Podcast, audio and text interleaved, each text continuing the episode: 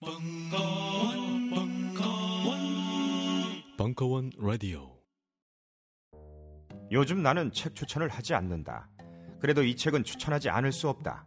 나는 딴지일보 읽은 척 매뉴얼의 애독자였으니까. 이웃시민. 고전은 직접 반려들어 읽는 게 가장 좋다. 그게 여의치 않으면 너부리의 읽은 척 매뉴얼을 읽어라. 읽은 척 매뉴얼은 고전들의 뒤틀린 소개이자 색다른 비평일 뿐만 아니라 그 자체로 고전과 맞먹는 유사 고전이다. 고종석. 그는 딴지일보 역사를 통틀어 가장 딴지적 글쟁이다. 김어준. 고전이 얼마나 재밌는가를 은하계에서 가장 재밌게 설명하는 책. 딴지 편집장 너브리의 고전문학 읽은 척 매뉴얼. 아직 고전을 모르는 분들께 그리고 이미 고전을 알고 있는 분들께도 강력 추천합니다. 지금 바로 전국 서점에서 만나보세요. 딴지 마켓에서 구입하는 분께는 저자 사인본을 배송해 드립니다. 이제 갑질만연 유통시장에 똥침을 날릴 때 딴지일보가 만든 신개념 마켓 딴지 마켓 판매자와 소비자 모두가 갑이 되는 상호 갑질주의 원가를 후리지 않게 낮출 대로 낮춰낸 합리적 가격 딴지일보 기자들이 직접 취재하며 검증한 믿을 수 있는 상품들 명랑 소비문화 창달에 이바지하리라 딴지마켓 마켓.딴지.com으로 접속하세요. 강원 선생이 명리학 강좌를 한다고 했을 때 무슨 생각이 들었냐면 인문학적 관점에서 이 명리학을 재해석을 해서 세상을 보는 하나의 관점을 뭐 tool을 프레임을 제시하려고 하는 거 아니겠는가라고 생각하였어요. 제가 받은 인상은 이겁니다. 이게 일종의 지도책이구나. 나를 찾아가는 내비게이션 강헌의 명리 운명을 읽다 식신이 뭡니까? 처먹는 거. 아 명리학 쉽구나. 굉장히 좋아. 도서출판 돌베개에서 나왔습니다.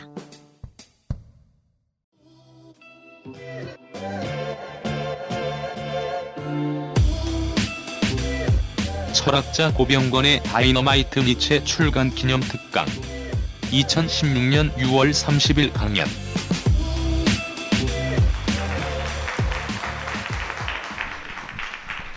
예. 아, 매번 적응이 안 되는데요. 예. 예, 철학이라는 게 원래 니체도 그 어, 다이너믹 니체 어딘가 나올 겁니다만 무대에 상연하는 거라고 철학자들은 사실 연기하는 사람이라고 그 철학자가 자기를 드러낼 때잘 포착해야 된다는 말이 있습니다만 아, 앉아서 해도 되겠죠? 예, 요즘 자꾸 앉아서 하는 습관이 될 때 예전에는 많이 나댔는데 여기저기 싸돌아다니면서 아, 이제 좀 힘들고 그냥 또 앉아서 어, 이렇게 뛰어다니면 좋은 게 있기는 있는데 예, 뭔가 호소력이 있고 저 자신도 막 생각나는 게 정말 배우 같고 그런데 뛰어다니면 많이 또 놓치더라고요. 뭔가 생각했던 말들을 다 생략하고 뛰어다니는 경우가 많아서 앉아서 어, 괜찮으시다면 어, 앉아서 하겠습니다. 아, 오늘 제목은 나는 나를 기다린다 이렇게 잡아봤는데요. 아, 아, 그 다이너마이트 니체라는 책에 글쎄요 중심 모티브를 한 문장 뽑으라고 한다면 저렇게 뽑을 수 있을 것 같아요. 그래서 오늘은 저 말, 어, 특히 기다린다는 말이 어떤 것인지 어, 저는 이제 이 책 특히 니체의 선악의 저편을 뭐 나름 해설한 책인데요. 어, 니체의 선악의 저편이라고 하는 책의 중심 모티브를 잡으라고 한다면 기다림. 뭐 왜 철학은 기다림인가? 뭐 이 정도. 예. 예, 철학에 대한 뭐 여러 가지 정의가 가능할 텐데 예, 그 중에 누군가가 철학이란 하고 땡땡 말한다면 오늘 제가 드릴 말씀으로는 기다림이다. 우리는 철학을 한다는 것은 기다리는 것이다라고 하는 말로 할 수 있을 것 같습니다.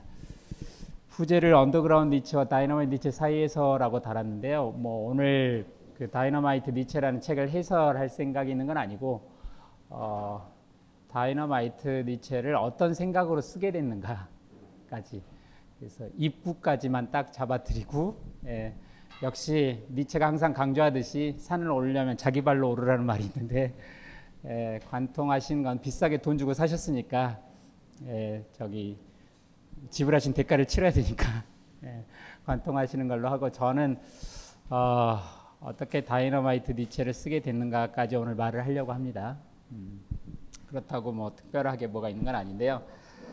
보니까 예, 제가 니체에 대해서 네 권을 썼더라고요. 네 권의 책을 썼는데 첫 번째 책은 절판됐고요.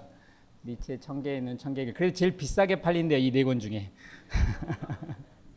절판하면 값이 좀 오른답니다. 그래서 아, 그렇다고 가격이 뭐 책이 훌륭하다 이런 뜻은 아니고 아, 오늘 첫 번째 얘기는 아, 좀 촌스럽지만 제가 이번 오늘 강의 준비하면서 니체하고 나 뭐 이런 제목으로 어, 나는 어쩌다 니체를 읽게 됐지 그리고 어쩌다가 책들을 쓰게 됐지라고 이렇게 둘러보다 보니까 이 네 권의 책을 썼더라고요.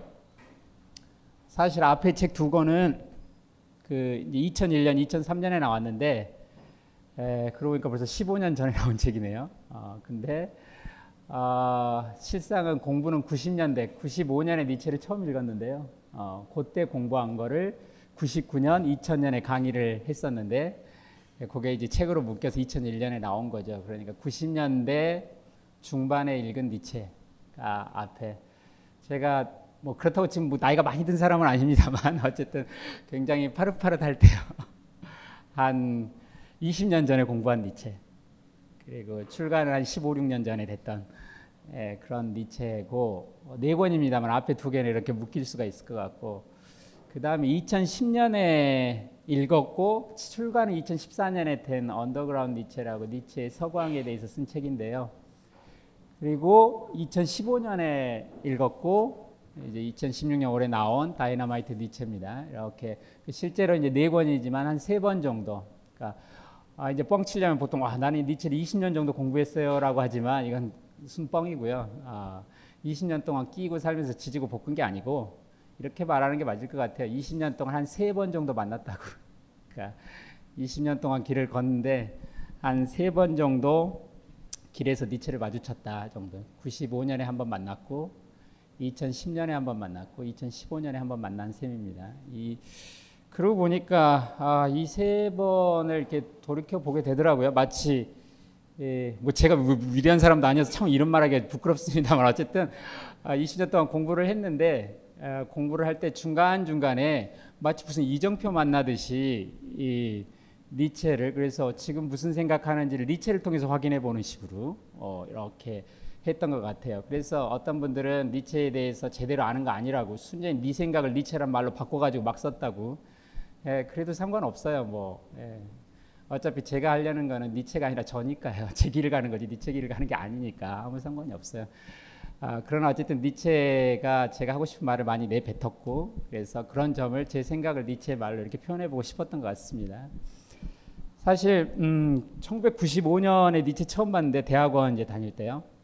사회학과 대학원을 갔을 때 처음 만났는데 첫 번째 니체 만났을 때 정말로 깜짝 놀랐고요. 세상에 무슨 이런 어마어마한 인간이 있나 하고 정말 깜짝 놀랐고 2010년에 읽을 때는 좀 다독임을 받았다 그럴까? 예, 제가 개인적으로 좀 힘들었는데 예, 꽤 상당한 위로를 받았어요. 그리고 2015년에는 글쎄요, 뭐 이런 비유가 가능할지 모르겠는데 음, 별 말은 없고 말 없이 그냥 좀 웃어주면서 너도 알고 있지 않냐라는 식으로 어떻게 해야 되는지 어, 그 정도의 느낌을 줬던 것 같아요. 어, 가라고 갈 길 가야 되는데 알면서 모르는 척하지 말라고 예, 그런 느낌의 글을 뭐 이야기를 하다 보니까 너무 서정적으로 올라가서 정말 못마땅합니다만 이렇게 센치하게 갈 생각이 있었던 건 아닌데 사실 여기 오기 직전에 한 시간 전까지 쓰고 있었어요 이 이야기를 그래서 아, 아, 그런데 어쨌든 그래서 좀 부연 설명을 하자면 음, 90년대 중반에 처음 니체를 만났을 때는 그 니체 위험한 책의 표지에다도 썼습니다만 니체가 저한테 무게의 문제를 제기했던 것 같아요. 무게의 문제. 예, 말하자면 니체가 잘 쓰는 표현을 하면 중력의 영이라는 말이 있는데요. 예, 사람을 무겁게 만드는 거. 어, 이 무게로부터 저를 좀 도와준 것 같아요. 왜냐하면 뭐 사람들이 다 자기 시대가 제일 힘들다고 말합니다. 그리고 자기 시대가 세계사적 무슨 전환기로 보이고 자기 시대 막 한국 현대사가 크게 변한 것 같고 어, 다 그렇게 느끼는 것 같아요. 우리 저도 그렇게 느꼈고. 어, 근데 이제 그런 좀 뭐랄까 어, 그런 말로 하자면 저도 어, 저 때 저 20대 중반 때 세계사적 전환기라고 느꼈어요. 근데 좋은 쪽으로 전환기가 아니라 되게 절망적으로요. 그러니까 한편에서는 이게 이제 91년, 2년에 대학을 다닐 때 별로 안 좋았어요. 어, 91년에 예, 지금은 이제 너무 오, 그것도 옛날이 너무 됐네요. 그 어, 그때 강경대라고 하는 대학교 1학년 학생이 경찰 쇠파이프에 맞아 죽었는데 어, 그리고 나서 한 그때 한 5월까지 수업도 받아본 적이 없고 계속 신촌에만 있었던 것 같아요. 그래서 한 10만 명씩 막 시위하고 그랬어요. 만 명에서 10만 명까지. 그랬다가 꺾였죠. 그리고 굉장히 많이 죽었어요. 그때 한 13명에서 15명 정도 죽었어요. 분신한 사람도 그렇게 많았고, 어, 재작년인가 작년에 뭐 뉴스 됐던 그 김기설 씨라고 하는 분과 강기훈 씨 유서 대필 사건 났을 때도 그렇고, 어, 많은 사람들이 죽고 뭐 싸우고 있으면 또 누군가가 죽었다는 얘기가 들리고 하여튼 열 몇 명인가가 죽었어요. 그때. 되게 암울했고, 그리고 나서 총리한테 누가 계란 던져가지고 외국어 대생들이 그걸로 이제 페리나 취급받으면서 끝났어요. 90년대 이제 그 대학 다닌 무슨 응팔 세대라 그러나요?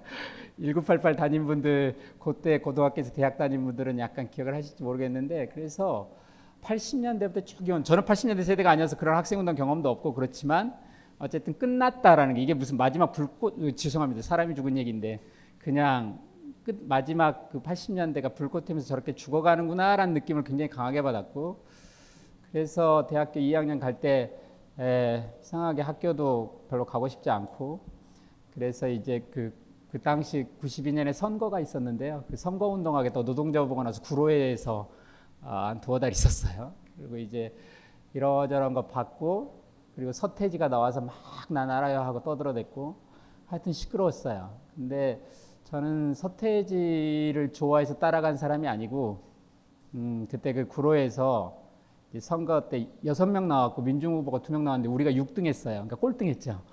어, 그때 막 자민련 이런 거 나왔는데 너무 연설 들으면 너무 웃기고 코믹한 말 하는데 저런 사람이 우리보다 한 서너 배 표를 더 많이 받았어요. 아, 그런데 어쨌든 그거 쭉 보다가 그때 옆에 있던 형이 저한테 인상적인 말인데 노동자인데 노동운동하다 찍혀가지고 이제 취업 안 되니까 선거 끝나고 배 타러 간다고. 그러니까 아마 배 타러 가는 게 원양어선이나 이런 거 봐요. 그러니까 배 탄단 말이 마치 광부들한테 막장 간단 말처럼 이렇게 들리는 거예요. 이제 갈데 없고 돈 벌어야 하고 그래서 선거 끝나면 배 타러 갈 거라고 저한테 그랬는데 그러면서 이렇게 아스라이 사라져 가는데 그 모습이 저한테는 더 강했어요. 서태지의 등장보다. 그 사람이 더 마음에 오래 남고 사실 서태지는 무슨 노래 어떻게 불렀는지 기억도 안 나요. 그 사람의 표정은 아직도 기억이 많이 나고 지금 뭐 하고 있는지도 모르겠어요. 배를 계속 타고 있는지 나왔는지. 어떻든 그리고 그해 8월에 이제 소련이 멸망하고 그래서 소련 국회의사당에 탱크로 그 빵 써가지고 그 건물에서 연기 나던 장면이 뉴스에 보도된 것이 기억나는데 어쨌든 그래서 막 제가 세계사적 전환기에 사는 것 같고 하지만 우울하고 좋은 쪽 전환기가 아니라 그냥 세상이 왠지 바닥으로 끝나는 것 같은 느낌을 많이 받고 그래서 이제 대학원을 갔는데 대학원에 가면서 어, 너무 그 뭐라 그럴까요? 근본주의자가 된 것 같아요. 그러니까 노동사회학을 하겠다고 이제 화학과에서 사회학과를 갔는데 노동 문제를 공부하겠다고 갔는데 책을 읽으면 자꾸 지금도 이제 그런 못된 아, 못되다고 말할 수는 없죠. 어떤 학자들한테 되게 중요한데 그 원어로 책을 읽어야 한다고 생각하고 원전을 읽어야 된다고 생각하고 이 모든 실패나 잘못은 근본을 잘못 이해했기 때문이라는 생각을 자꾸 하고 그래서 그 당시에 이제 마르크스 책을 몇 사람이 같이 읽었는데 자꾸 원어로 읽자고 말하고 뭔가 그 독일어도 안 되는 애가 막 달라드니 얼마나 선배들이 짜증났을까 싶어요. 어쨌든 그러니까 주변에 친구도 별로 없고 어, 하여튼 무거웠어요. 정말 무겁고 안 좋아했어요 사람들이 저를 그다지 그랬던 것 같아요. 속사정은 모르겠지만 어, 제 주변에 그렇게 저 호감 있게 본 사람은 없고 그냥 선배들이 보기에 아, 어린애가 기특하다 정도는 봤을지 모르겠지만 좋아할 호감형은 아니었던 것 같아요. 그런데요, 뭐 2차 저차다 니체를 보고 정말 깜짝 놀랐어요. 그때 니체가 저한테 물었다고 생각해요. 아, 말했다고 생각해요. 너는 깊어지고 있는 게 아니라 무거워지고 있다고. 그 어딘가에 썼었는데 무게와 깊이를 혼동하고 있다고. 그러니까 저는 굉장히 깊이 들어간다고 생각했는데 사실은 정말 가라앉고 있었던 것이고 어, 어떤 의미에서 정말로 그 그럴까 제가 종종 드는 비유로는 그 뭐랄까 진흙 같은 거 무겁기는 한데 햇볕에 쏘이면 그러니까 제 신념은 되게 무거운데 막 해야 된다고 진중하고 막 붙잡으려고 하는데 이 무게가 햇볕에 말려서 꺼내놓으면 제 안에서는 한없이 곱지만 꺼내놓으면 별게 아니에요. 사실 따지고 막 들고 분석하고 사람들 앞에 공개해놓고 보면 말라가지고 푸석푸석해져 금방 부서지는 말들이에요. 다 무겁기만 하지 단단한 게 하나도 없는. 그런데 이제 그런 점에서 니체 말은 진짜 가벼운데 단단하다는 느낌을 그때 받았던 것 같아요. 그리고 어, 공부의 내용을 떠나서 공부란 뭐지라는 생각을 불현듯 하게 됐고 어찌 보면 공부라는 건 이런 무거움, 집착, 고착 이런 거에서 벗어나야 되는 거 아닌가라는 생각을 하게 해줬던 것 같아요 니체가. 그리고 나니까 진짜 다 공부할 수 있을 것 같았어요. 어떤 분야도. 왜냐하면 예전에는 선을 꺼놓은 게 있었는데 이거는 우리 편 아니야라든지 이건 내 분야 아니야라든지 했는데 발이 좀 무게에서 벗어났다 그럴까? 그러니까 어떤 공부도 막 공부할 수 있을 것 같았어요. 건축도 공부할 수 있을 것 같고 지금도 못하는 음악도 왠지 들으면 막 할 수 있을 것 같고 이런 뭔가 자유의 부추김을 받았다 그럴까? 그런 생각을 막 했었죠. 아, 그래서 어, 좀 과장해서 말하자면 아, 모든 지식들이 다 즐겁게 느껴지고 어, 그래서 어, 공부하는 게 그렇게 즐거웠던 적이 없었던 것 같아요. 지금까지 중에 공부한다는 게 정말 즐겁다라고 하는 게요. 이게 첫 번째 마주치면서 니체한테 뭔가 배운 점이었다고 생각해요. 그리고 나서는 니체 강연은 몇 번 나가고 뭐 쬐끄만 짧은 글도 썼지만 그 이제 석사 때 논문도 니체로 쓰고요. 근데 그렇게 깊이 공부했다고 생각하진 않습니다. 하여튼 니체가 큰 충격을 줬고 그리고 나서는 안 읽었죠. 그러니까 2000년대 초반에 무슨 저런 책들도 내고 뭐 인터뷰도 하고 어딘가에서 강의도 하고 했지만 그 필요에 따라서 니체를 이렇게 선별해서 해당 부분을 찾아 읽기는 하지만 니체를 공부하지는 않았어요. 오히려 그때 공부했던 건 화폐에 대해서죠. 그래서 박사 논문은 화폐를 가지고 썼었습니다. 그러니까 어, 많이 떠나 있었죠. 그런데 아, 뭐 예전에 언더그라운드 니체 나올 때도 이 벙커에서 강의를 했었는데 똑같은 이 이거를 그때 이제 드렸던 말씀인데 아, 사실은 아, 공부 제가 속해 있던 공동체가 깨지면서 어, 공부에 대한 뭐랄까 신뢰랄까 믿음이 한번 또 한번 크게 흔들렸던 적이 있어요. 어, 흔들렸는데 두 번째 니체 그때 이제 흔들렸다가 뭐 구질구질한 얘기는 생략하고 흔들렸다가 다시 공부를 해야겠다고 믿을 때 제가 제일 공부를 즐거워했던 그때를 떠올렸는데 그때가 니체를 공부했던 때였다는 생각이 들어서 다시 니체를 공부해야겠다라고 2010년에 니체를 다시 읽었습니다. 아, 그런데 여기서 이제 서광이라는 책을 읽게 됐고 거기에 이제 서문에 나온 땅을 파고 계속 들어가던 어떤 철학자 이미지가 떠올라서 서광을 읽었는데 어, 첫 번째 니체가 90년대 중반에 니체가 저한테 무게와 깊이를 혼동하지 말라고 즉 무게에 대한 어떤 얘기를 해줬다면 두 번째 마주친 니체는 깊이에 대한 편견을 깨준 것 같아요. 깊이 자체가 편견일 수 있다고. 그러니까 아, 무게 문제에서 이제 깊이 문제로 넘어간 셈인데요. 어, 어찌 보면 어, 뒤에 조금 더 깊이 어, 더 자세히 얘기를 할 겁니다만 우리가 더 깊은 곳으로 이르는 것, 더 깊어질 수 있고 이렇게 하는 것도 중요하지만 뭐라 그럴까요? 표면에서도 깊이를 느낄 수 있어야 된다 그럴까요? 니체가 좋아하는 그리스 철학 그리스인들의 사고 방식에서는 이런 거 있어요. 그리스인들은 심오했기 때문에 표면적이었다고. 어, 드러난 것을 볼 줄 안다고. 우리는 자꾸 이면을 생각하기 때문에 드러난 것도 못 본다고. 어, 그런 생각을 했는데 어떤 세상에 감춰진 진리에 대한 상상 때문에 드러나 있는 진리도 못 본다고요. 즉 드러나 있는 것을 못 보는 것, 깊이에 대한 열정이 표면을 가리고 있단 말을 했었는데 아, 어찌 보면 표면에서도 깊은 걸 느껴야 한다고 깊은 곳으로 굳이 내려가지 않아도요. 아, 그리고 중요한 것은 좋은 곳을 찾아서 막 떠나는 게 아니고 절망적인 상황에서도 좋은 것을 찾아낼 수 있는 눈을 가져야 한다 그럴까요? 그러니까 예전에는 자유롭게 이동하는 것이 문제였는데 자꾸 떠나고 머무르지 않는 것이 중요했는데 지금 두 번째 저 니체가 저한테 알려준 것은 어, 있는 곳에서도 충분히 떠날 수 있다고요. 뭐랄까 어, 굉장히 힘들고 절망적인 곳에서도 좋은 곳이 있다고 그걸 찾아낼 수 있어야 된다고요. 그러니까 어차피 아, 그때 2010년이 아마 이제 제가 공동체 깨지고 또 제가 믿고 있던 몇 가지 가정들이랄까 전제들이 무너지고 전제로 삼았던 것들이 무너지는데 어, 어찌 보면 철학을 한다고 하는 것은 애당초 전제 없이 하는 거였고 토대 없이 하는 거였고 어, 오히려 토대의 환상을 품지 않고 하는 것. 그래서 그라운드 꺼진 것 가지고 되게 막 절망하고 무언가가 막 무너진 것처럼 딛고 있는 토대가 무너졌다고 난리치는데 그런 생쇼하지 말고 어, 원래 철학이란 그런 거 없이 하는 거라는 느낌이야. 어, 그것이 이제 언더그라운드 니체인데 어, 뭐라 어, 이 사실 뭐랄까 이걸 뭐라고 표현할지 모르겠는데 그라운드에 발 그라운드가 있어야만 발을 딛는다고 생각을 해서 생각을 항상 할 때 이 그라운드를 정초하려고 하는 생각 이 철학계 아주 못된 습관 나쁜 습관 중에 하나인데 굳건한 토대를 세우려고 하는 생각 어, 어찌 보면 이데아와 같은 어떤 토대가 있고 그것으로부터 뭔가를 평가해야 된다는 이 생각을 벗어나야 거꾸로 사물이라 그럴까요? 퍼스펙티브랄까 사건이랄까 그것들이 그 자체로 잘 보인다고. 그, 그 토대를 없이 예, 봐야 돼요. 그래서 희한하게 이거를 리체는 뭐라고 부르냐면 시면이라고 부르는데요. 이 시면이라고 하는 게 앞그룬트라고 독일어로 그러는데 그룬트가 이제 그라운드인데 시면이란 깊은 곳이 아니에요. 그라운드가 꺼진 거예요. 앞, 앞이란 말은 꺼졌다는 얘기예요. 즉 바닥이 꺼진 걸 시면이라고 불러요. 시면이라고. 즉 바닥 없이 살아가는 것, 근거 없이 살아가는 것.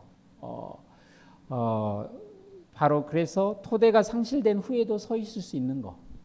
어, 그런 무언가가 있다고. 그래서 꼭 그런 토대, 뭐 참된 거, 올바른 거, 이데아 뭐라고 불러도 좋습니다만 그것 말고 그것뿐만 아니라 그것 그런 환상에서 벗어나야 오류, 착각, 어리석음도 유익하게 써먹을 수 있는 능력이 생긴다. 굉장히 흥미로운 말인데 진리만큼이나 어리석음의 소중함도 알라고. 이상한 말이에요. 이게 보통 철학자들한테 들을 수 없는 말입니다. 진리만큼이나 오류도 중요하다고. 우리는 오류 덕분에도 살아갈 수 있다고 하는 어떤 생각을 알려줬어요. 그래서 진리가 상실됐다는 거에 대해서 막 절망하고 하는 것이야말로 우스꽝스러운 거라고.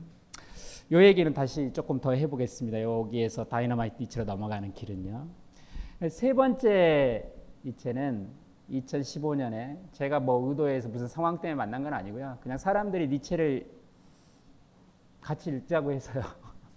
제가 강의하는 어떤 공동체에서 니체 읽자고 해서 그러면 니체에 관해서 니체가 이제 스스로 그렇게도 말했고 자기한테 입문할 때 굉장히 가장 광범위한 주제 그리고 뭔가 시작할 때 이걸 하면 좋다고 말한 텍스트가 선하게 잡혀있으니까 그러면 읽자고 그런데 읽다가 음 제가 미리 아, 언젠가 알고 있던 선하게 잡혀 예전에 읽었던 선하게 잡혀과는 좀 다른 이미지를 만났어요.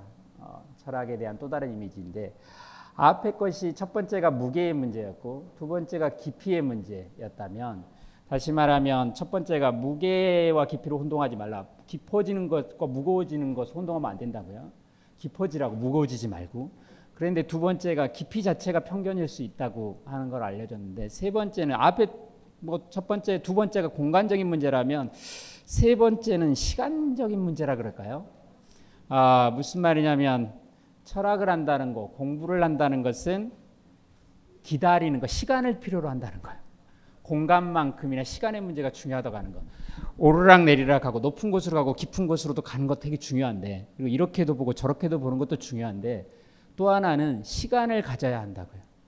아, 예전에 좀 어, 여담 삼아 말하자면 니체가 그 독일에서 기초교양 막 강의하면서 요즘 어, 청년들은 진짜 버릇도 없고 뭔가 미래도 없고 별 볼 일이 없다고 하면서 기초 교육을 막 강화한다는 식으로 말할 때 니체가 아, 이런 말 한 적 있어요. 독일의 젊은이들, 현대 유럽의 젊은이들은 재능도 충분하고 훌륭하다고 없는 건 딱 하나라고 시간. 시간이 없을 뿐이라는 거예요. 젊은 사람들에게 뭘 주려거든 제발 시간을 주라고 자기 삶을 돌아보고 계획할 시간이야. 막 몰아세우지 말고. 아, 그런데 그건 젊은이들에만 해당되는 게 아니고 철학에는 시간이 필요하다고요. 아, 뭐라 그럴까? 막 이동하는 것도 중요하지만 머물면서 기다리는 것도 되게 중요하다는 겁니다. 마치 참나무 통에서 포도주가 익어갈 때 필요한 것이 뭐냐면 공간이 아니라 시간이에요. 참나무 통해서 포도주가 익어가는 거, 무르익는 거, 숙성하는데요. 어, 과일이니까 이제 숙성이라고 표현을 썼습니다만 어, 사람한테 철학이란 무엇이냐 그러면 숙성 반대말 아 글자를 좀 바꿔볼까요? 성숙 무르익는 거라고 철학이란 성숙하는 거예요. 어, 어, 사실 그 임마누엘 칸트가 계몽이란 무엇인가에 대한 답변을 했던 말이죠. 철학은 미성년에서 벗어나는 거라고. 이 말을 다시 바꾸면 이런 거예요. 철학이란 성숙해지는 거라고요. 철학은 진리를 말한다도 아니고 철학은 계산을 잘한다, 똑똑하다도 아니고 철학은 성숙한 사람이 되는 거라고. 이걸 다시 말해 무르익는 것이 철학이라는 거예요. 무르익는다는 표현 속에서는 시간이 들어 있어요. 우리에게 시간이 필요합니다. 이 무르익는다. 열매가 되기 위해서 무르익는 시간이 필요하다. 포도주가 있기 위해서 무르익는 시간이 필요하다고 하는 거예요. 기다린다고 하는 것, 성숙하다고 하는 것, 뭐 오늘 다이너마이트란 말 속에 들어있던 뭐 응축한다고 하는 거, 쉽게 폭발하지 않는 거, 오늘 잠깐 들었던 생각을 오늘 내뱉지 않는 거, 끼껏 참아서 일주일 참았다 겨우 내뱉 막 바로 내뱉지 않고 품고 있는 거죠. 내 안에서 그것이 무르익을 때까지 좀 품고 있는 거예요. 얼마나 품고 있었는지 모르겠어요. 그가 얼마나 그 참나무통이 튼튼하고 좋은 참나무통이냐에 따라 달려 있겠죠. 그 안에서 무르익으면서 자기가 무르익는 거예요. 말 그대로 어떤 생각을 품 속에서 자기가 무르익는 것. 아 이런 게 철학이 아니겠느냐고. 니체는 이런 비유를 우리 디자인 잘 해 주셨는데 활처럼도 생겼어요. 그죠 뒷자가. 활시를 당기는데 요만큼 당기고 놔버리면 요만큼밖에 못 간다고요. 멀리 날려 보내고 싶거든 더 멀리 계속 당기라고요. 다이너마이트 키는 폭발이 아니에요. 아, 아마 벙커에서도 그렇게 홍보했는지 모르겠어요. 이제 폭탄 하나 짊어지고 던질 것처럼. 그런데 그런 얘기가 아니에요. 폭발해버리면 다이너마이트가 아니에요. 폭발력의 응축에 있어요. 무서운 폭발력을 품고 있는 것이 다이너마이트예요. 폭발하는 게 다이너마이트가 아니고. 누군가는 잠깐을 바로 폭발해서 성냥개비 같은 사상가들이 있어요. 팍 타오르지만 바로 꺼지죠. 얼마나 응축할 수 있는가라고 하는 것. 그 응축 속에서 얼마나 자기를 변형시킬 수 있는가 하는 것. 그 긴장을 어디까지 품을 수 있냐고. 니체는 현대성의 문제라고 하는 것은 긴장력을 품을 수 없는, 긴장력을 조직화할 수 없는 무능력이라고 정의했어요. 그래서 바로 수다스럽게 떠들어대는 것. 그 대표적인 것을 신문이라고 불렀죠. 신문, 뉴스페이퍼. 신문이란 우리가 무언가를 품을 수 없다는 것에 대한 증거라고요. 수다를 떠는 것. 아, 위대한 사건은 비둘기 걸음으로 온다고 조용히 온다고요. 수다 속에서 오지 않는다고 니체는 종종 말했는데 이 당기는 것 속에서 일어나는 어떤 긴장과 변형 이것들을 갖지 않으면 안 된다라고 말했는데 어, 요번에 이것의 소중함을 좀 느꼈어요. 그리고 이거를 다이너마이트 니체에 꼭 넣고 싶었어요. 철학에 필요한 시간이라고 하는 거예요. 철학에 어떤 시간이 필요하다고 하는 것. 혹은 철학은 시간을 품는 것에 관한 문제, 혹은 기다리는 것에 관한 문제, 어떤 때를 기다리는 것에 관한 문제. 아, 언제 그때가 오느냐는 신의 몫이고 그런 거 귀찮은 건 다 신한테 넘기면 돼요. 그러나 철학자로서 혹은 인간으로서 할 수 있는 일은 기다리는 것이죠. 어, 철학이란 기다리는 것이다. 이런 아주 신비한 말을 오늘 좀 해보려고요. 그리고 왜 이런 모티브로 제가 니체를 생각하게 됐는지, 선악의 대편을 읽었는지 그 입구까지를 오늘 말씀드려 보려고요. 뭐 좀 흥미로우세요? 우리는 생각했습니다. 실외는 가까운 곳에 있다고. 우리가 파는 것은 음료 몇 잔일지 모르지만 거기에 담겨 있는 것이 정직함이라면 세상은 보다 건강해질 것입니다. 그래서 아낌없이 담았습니다. 평산네이처, 아로니아 친친친 지금 딴지마켓에서 구입하십시오. 아 사실 제가 이정표라고 했는데요. 아 이정표라는 표현이 또 적절하지는 않은 것 같아요. 이정표라는 게 뭐 어디까지 몇 킬로 이렇게 써져 있는 걸 텐데 그런 의미에서 어디 갈 목적지가 있는 거라는 생각은 안 합니다. 얼마 몇 킬로 남았고 어디까지 가야 되고라고 생각지는 않아요. 마치 차라리 그거보다는 예전에 어떤 영화를 봤는데 원스인가 보통 그 트레킹이라든지 이렇게 하다 보면 여행자 노트 같은 게 있더라고요. 무슨 잡기장처럼. 그래서 거기를 지나쳐온 사람들이 스스로 한마디 적어놓고 막 가는 거 통과하는 사람들이 사막을 막 이렇게 트레킹하는 사람도 그렇고 산을 지나치는 사람도 중간중간에 숙소 같은 데 보면 여행자 숙소 같은 데 보면 공책이 한 권이 있는데 거기에 뭔가를 적어놓는 어찌 보면 니체를 세 번 만났는데 그냥 그렇게 말해도 좋겠어요. 여행자 노트 같은 거였다고 빈 서판이랄까요. 그래서 니체라는 이름 속에서 그동안 걸어왔던 어떤 것들을 확인하고 걸어가고 싶은 것들을 좀 적어둔다 그럴까요? 그래서 그냥 그렇게 봐주시면 좋겠어요. 예, 저 앞에 두 권이나 이 책이나 저 책이나 어, 어디를 막 가야 한다는 생각은 아니고요. 어, 뭐 5년, 10년, 15년 전에 예, 예, 제가 그냥 뭐 별 인간은 아닙니다만 어쨌든 20대 시작해서 40대 중반까지 이리저리 싸돌아다니면서 어, 느꼈던 걸 5년마다 한 번씩 니체라는 이름의 노트를 만나서 거기다 좀 적었다 이렇게 생각을 해주시면 좋을 것 같아요. 네, 원래 제가 이렇게 무막 그, 이상하네요. 좀 엄격하게 말하고 싶었는데 오늘 되게 무르게 무르게 가네요. 아, 조금만 더 얘기를 하고요. 시간이 많이 간 줄 알았더니 30분밖에 안 갔네요. 아, 아, 조금 더 얘기를 끄집어 볼게요. 예. 사실 오늘 강연의 부제로 제가 언더그라운드 니체에서 다이너마이트 니체라고 말을 했는데요. 언더그라운드 니체 읽어보신 분 있으세요 여기? 오, 고맙습니다. 출판사 분이 두 분 손 드셨고 저의 아주 친한 친구. 저는 신청자가 꽤 된다 그래서 정말 놀랐어요. 그리고 긴장을 많이 하고. 근데 최소한 3분의 1은 제가 아는 분들이에요 지금. 최소한 지난 5년을 저를 보셨거나 심한 분은 10년을 보셨거나 최소한 일주일이라도 본 분들이 있네요. 음, 부담도 스럽고 어, 뻥치는 거 들킬까봐 또 한편에서는 반갑기도 하고 같이 걸어가는 사람들처럼 보여서 꼭 제 길 아니더라도 그냥 이 자리에서 잠깐 모인 사람들처럼 보여서요. 언더그라운드 니체 얘기를 하자면 아 아까 제가 언더그라운드 니체가 깊이 자체가 편견일 수 있다라고 하는 생각을 저한테 일깨워줬다고 하지 않습니까? 이 언더그라운드 모티브를 잘 보여주는 아포리즘이 아마 406번이었나 이게 몇 번이었나 서광의 아포리즘 중에 하나예요. 에, 그 사상가들에게 등급이 있다고 순위가 있다고 위계가 있다고. 첫 번째는 피상적인 애들이 있다는 겁니다. 오버플래시니까 이제 표면이란 뜻이죠. 어, 표면의 사상가들이 있다. 일단 이게 아포리즘 제목이 등급인 걸 봐서는 아, 그냥 이런 사람 저런 사람이 있다는 게 아니라 뭔가 1등급, 2등급 뭐 이렇게 등위가 있는 것처럼 보여요. 표면적인 사상가들이 있대. 표면에서 반응하는 사상가. 글쎄 사상가라고 불러야 할지 어쩔지도 모르겠지만 저 식으로 표현한다면 그냥 사유라고 보기보다는 반응이라고 불러야 할 정신적인 어떤 일들을 보여주는 사람들. 그런 거 있잖아요. 뭐 여기 무릎을 치면 발이 팍 올라가듯이 어떤 일을 겪으면 그대로 그걸 반응하는 사람들. 아, 대체로 이제 신문 컬럼에 많이 나오죠. 이런 사상가들이. 예. 아, 그 상식을 확인해주고 통념을 확인해주는. 그러니까 이 신체에 그냥 반응, 우리 신체가 어떤 생각을 갖고 있다, 우리 인식의 지도가 어떻게 있다를 그대로 드러내주는 사람들. 아, 우리 시대의 통념은 이런 거구나라는 걸 그냥 보여주는 사람들이죠. 두 번째는 일어나는 이 일을 그 자체로 받지 않고 한번 그 일의 이면을 보고 싶어 하는 사람들. 기사는 이렇게 났지만 그 일은 뭔가 다른 걸 말하고 있을지 모른다라는 생각을 하는 사람들. 이걸 깊이의 사상가, 티프라는 말을 썼는데 깊이의 사상가예요. 티프.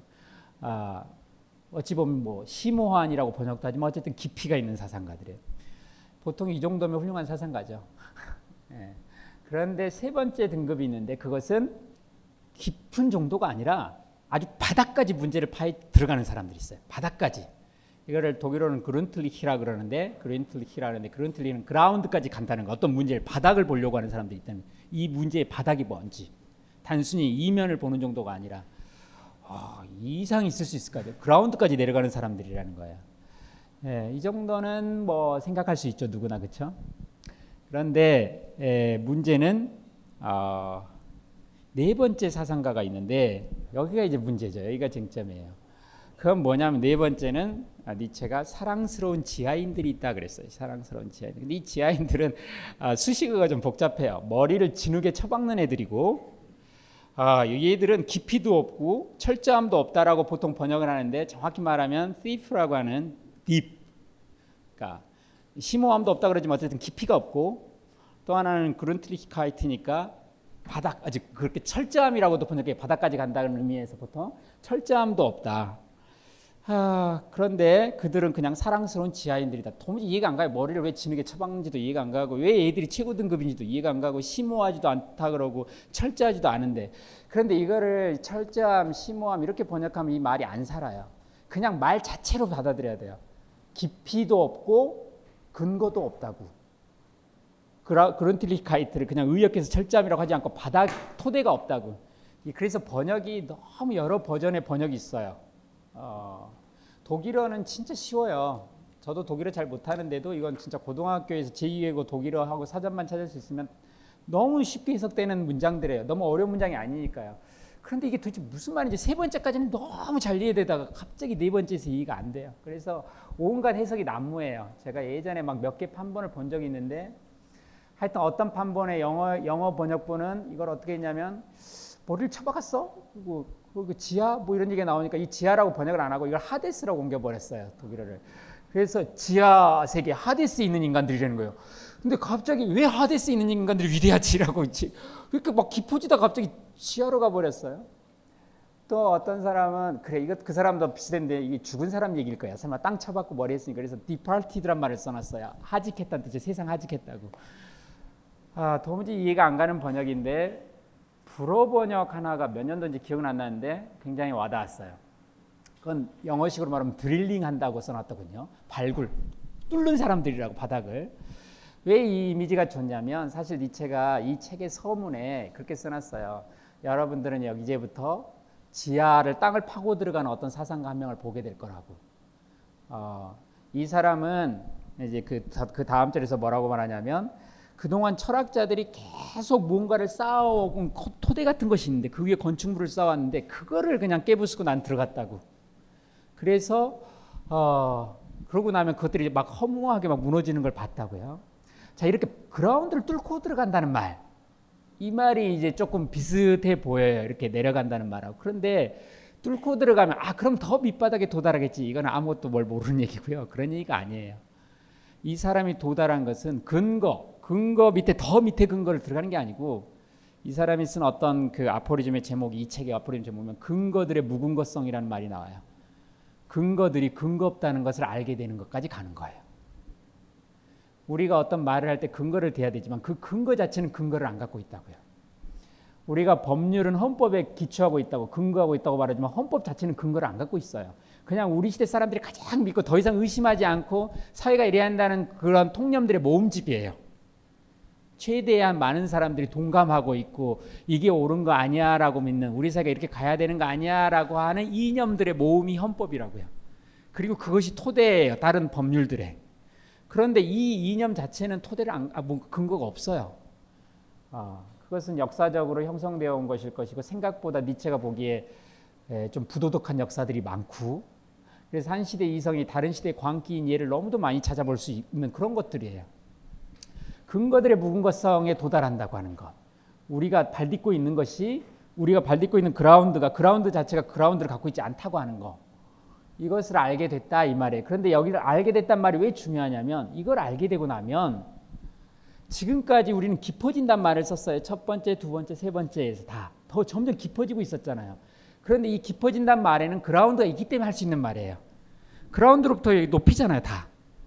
혹은 표면으로부터 깊이잖아요. 그런데 이 토대 제일 토대가 없으면 어떻게 될까? 더 깊어지는 게 아니라 깊이 자체가 전복되는 거예요. 깊이를 잴 기준이 없는 거니까요. 그래서 이제 알게 되는 거죠. 이 앞에 깊어진다는 생각 자체가 사실은 편견이라고.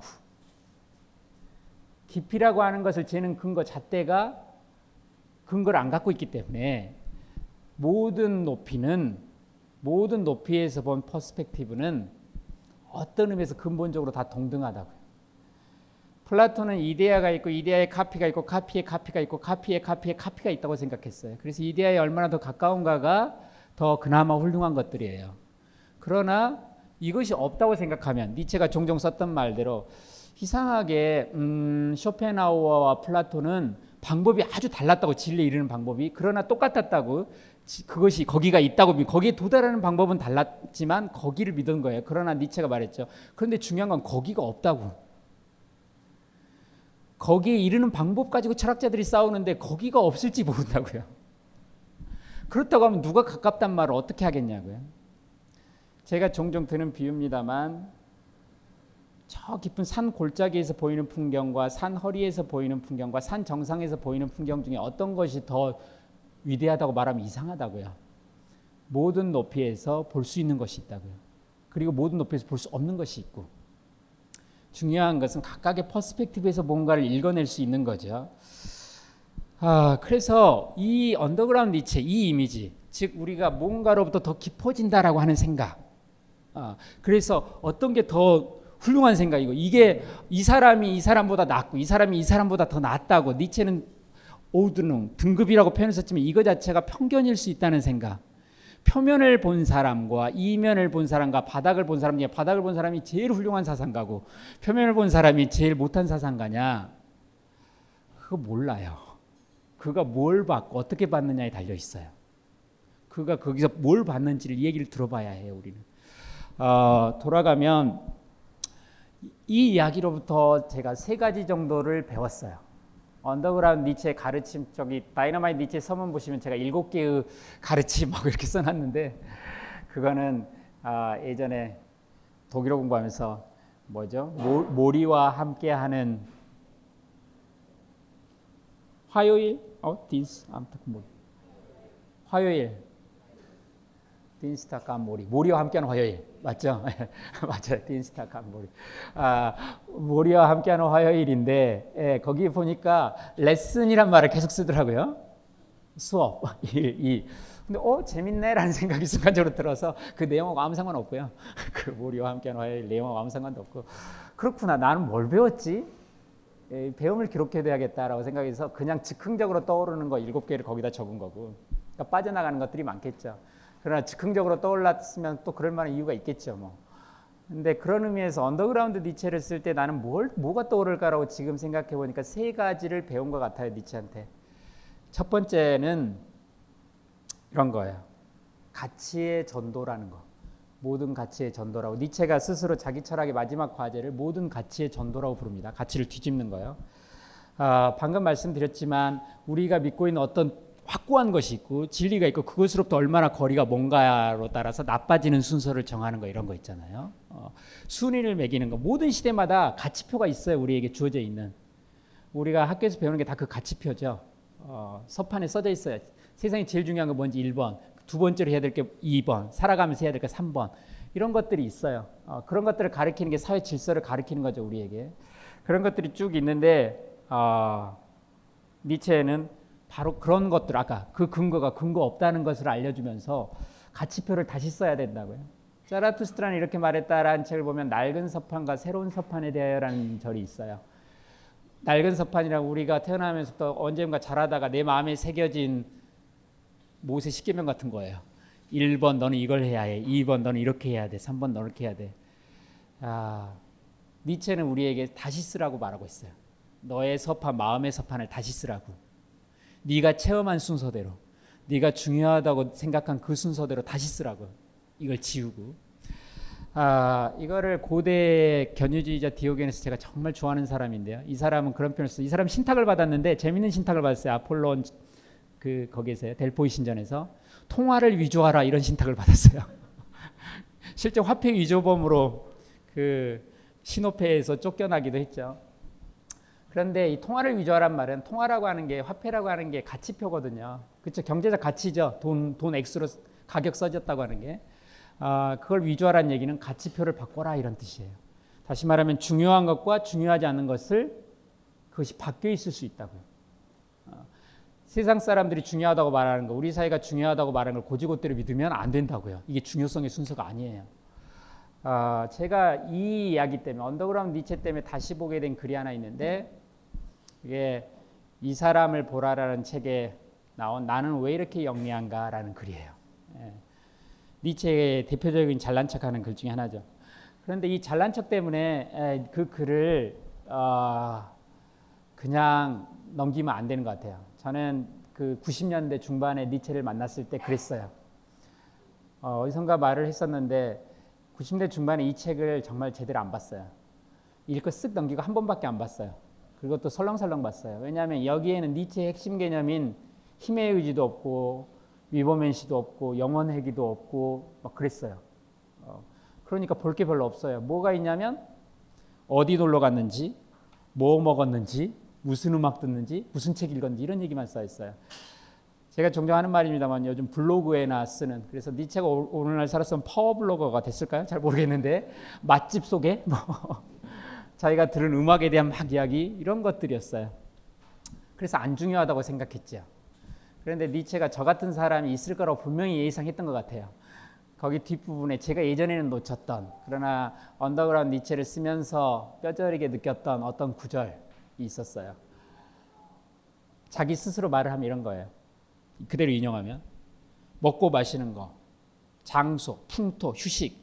어쨌든 내가 나 좋으려고 한 이 모든 것들 이것들 이렇게 사소한 거 시시콜콜한 것들을 내가 왜 써놨는지 아냐고 여기에 나처럼 위대한 과업을 가진 사람 말해놓고도 이상하네.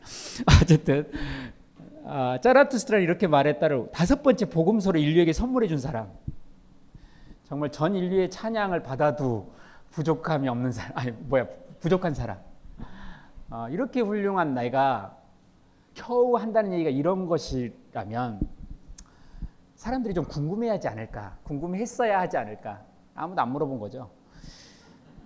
그래서 이제 본인 입으로 써놓은 거예요. 뭐라고 말했냐? 이 모든 것들 지금 제가 말한 시시콜콜하다고 말했던 이 모든 것들은 지금까지 인류가 중요하다고 말해온 그 모든 것들보다 상상을 초월할 정도로 중요하다고. 뭐 먹었는지, 뭐 마셨는지, 무슨 음악을 들었는지, 무슨 책을 읽었는지, 내가 나를 위해서 했던 많은 것들, 그것들은 추상적인 의미에서 인류 평화나 아, 추상적인 의미에서 우주의 진화, 그것도 구체적 의미라면 다릅니다. 추상적 의미에서 우주 진화나 이런 것보다 훨씬 중요하다. 추상적 의미로 나에게 다가온 절대 신보다 훨씬 중요하다고 이게. 뭐 먹었는지, 어떻게 먹었는지, 무슨 음악 들었는지가요. 어, 여기서부터 인류는 다시 배우는 법을 배워야 한다 그랬어요. 철학을 다시 배워야 된다고. 그러면서 했던 거죠. 가치 전도란 말이 너무 쉽게 표현돼서 깜짝 놀랐어요. 모든 가치의 전도라는 말로 쓴 게 이 사람을 보라든지 안, 그 우상의 황혼 이런 책들이에요. 안티크리스트 이런 책들.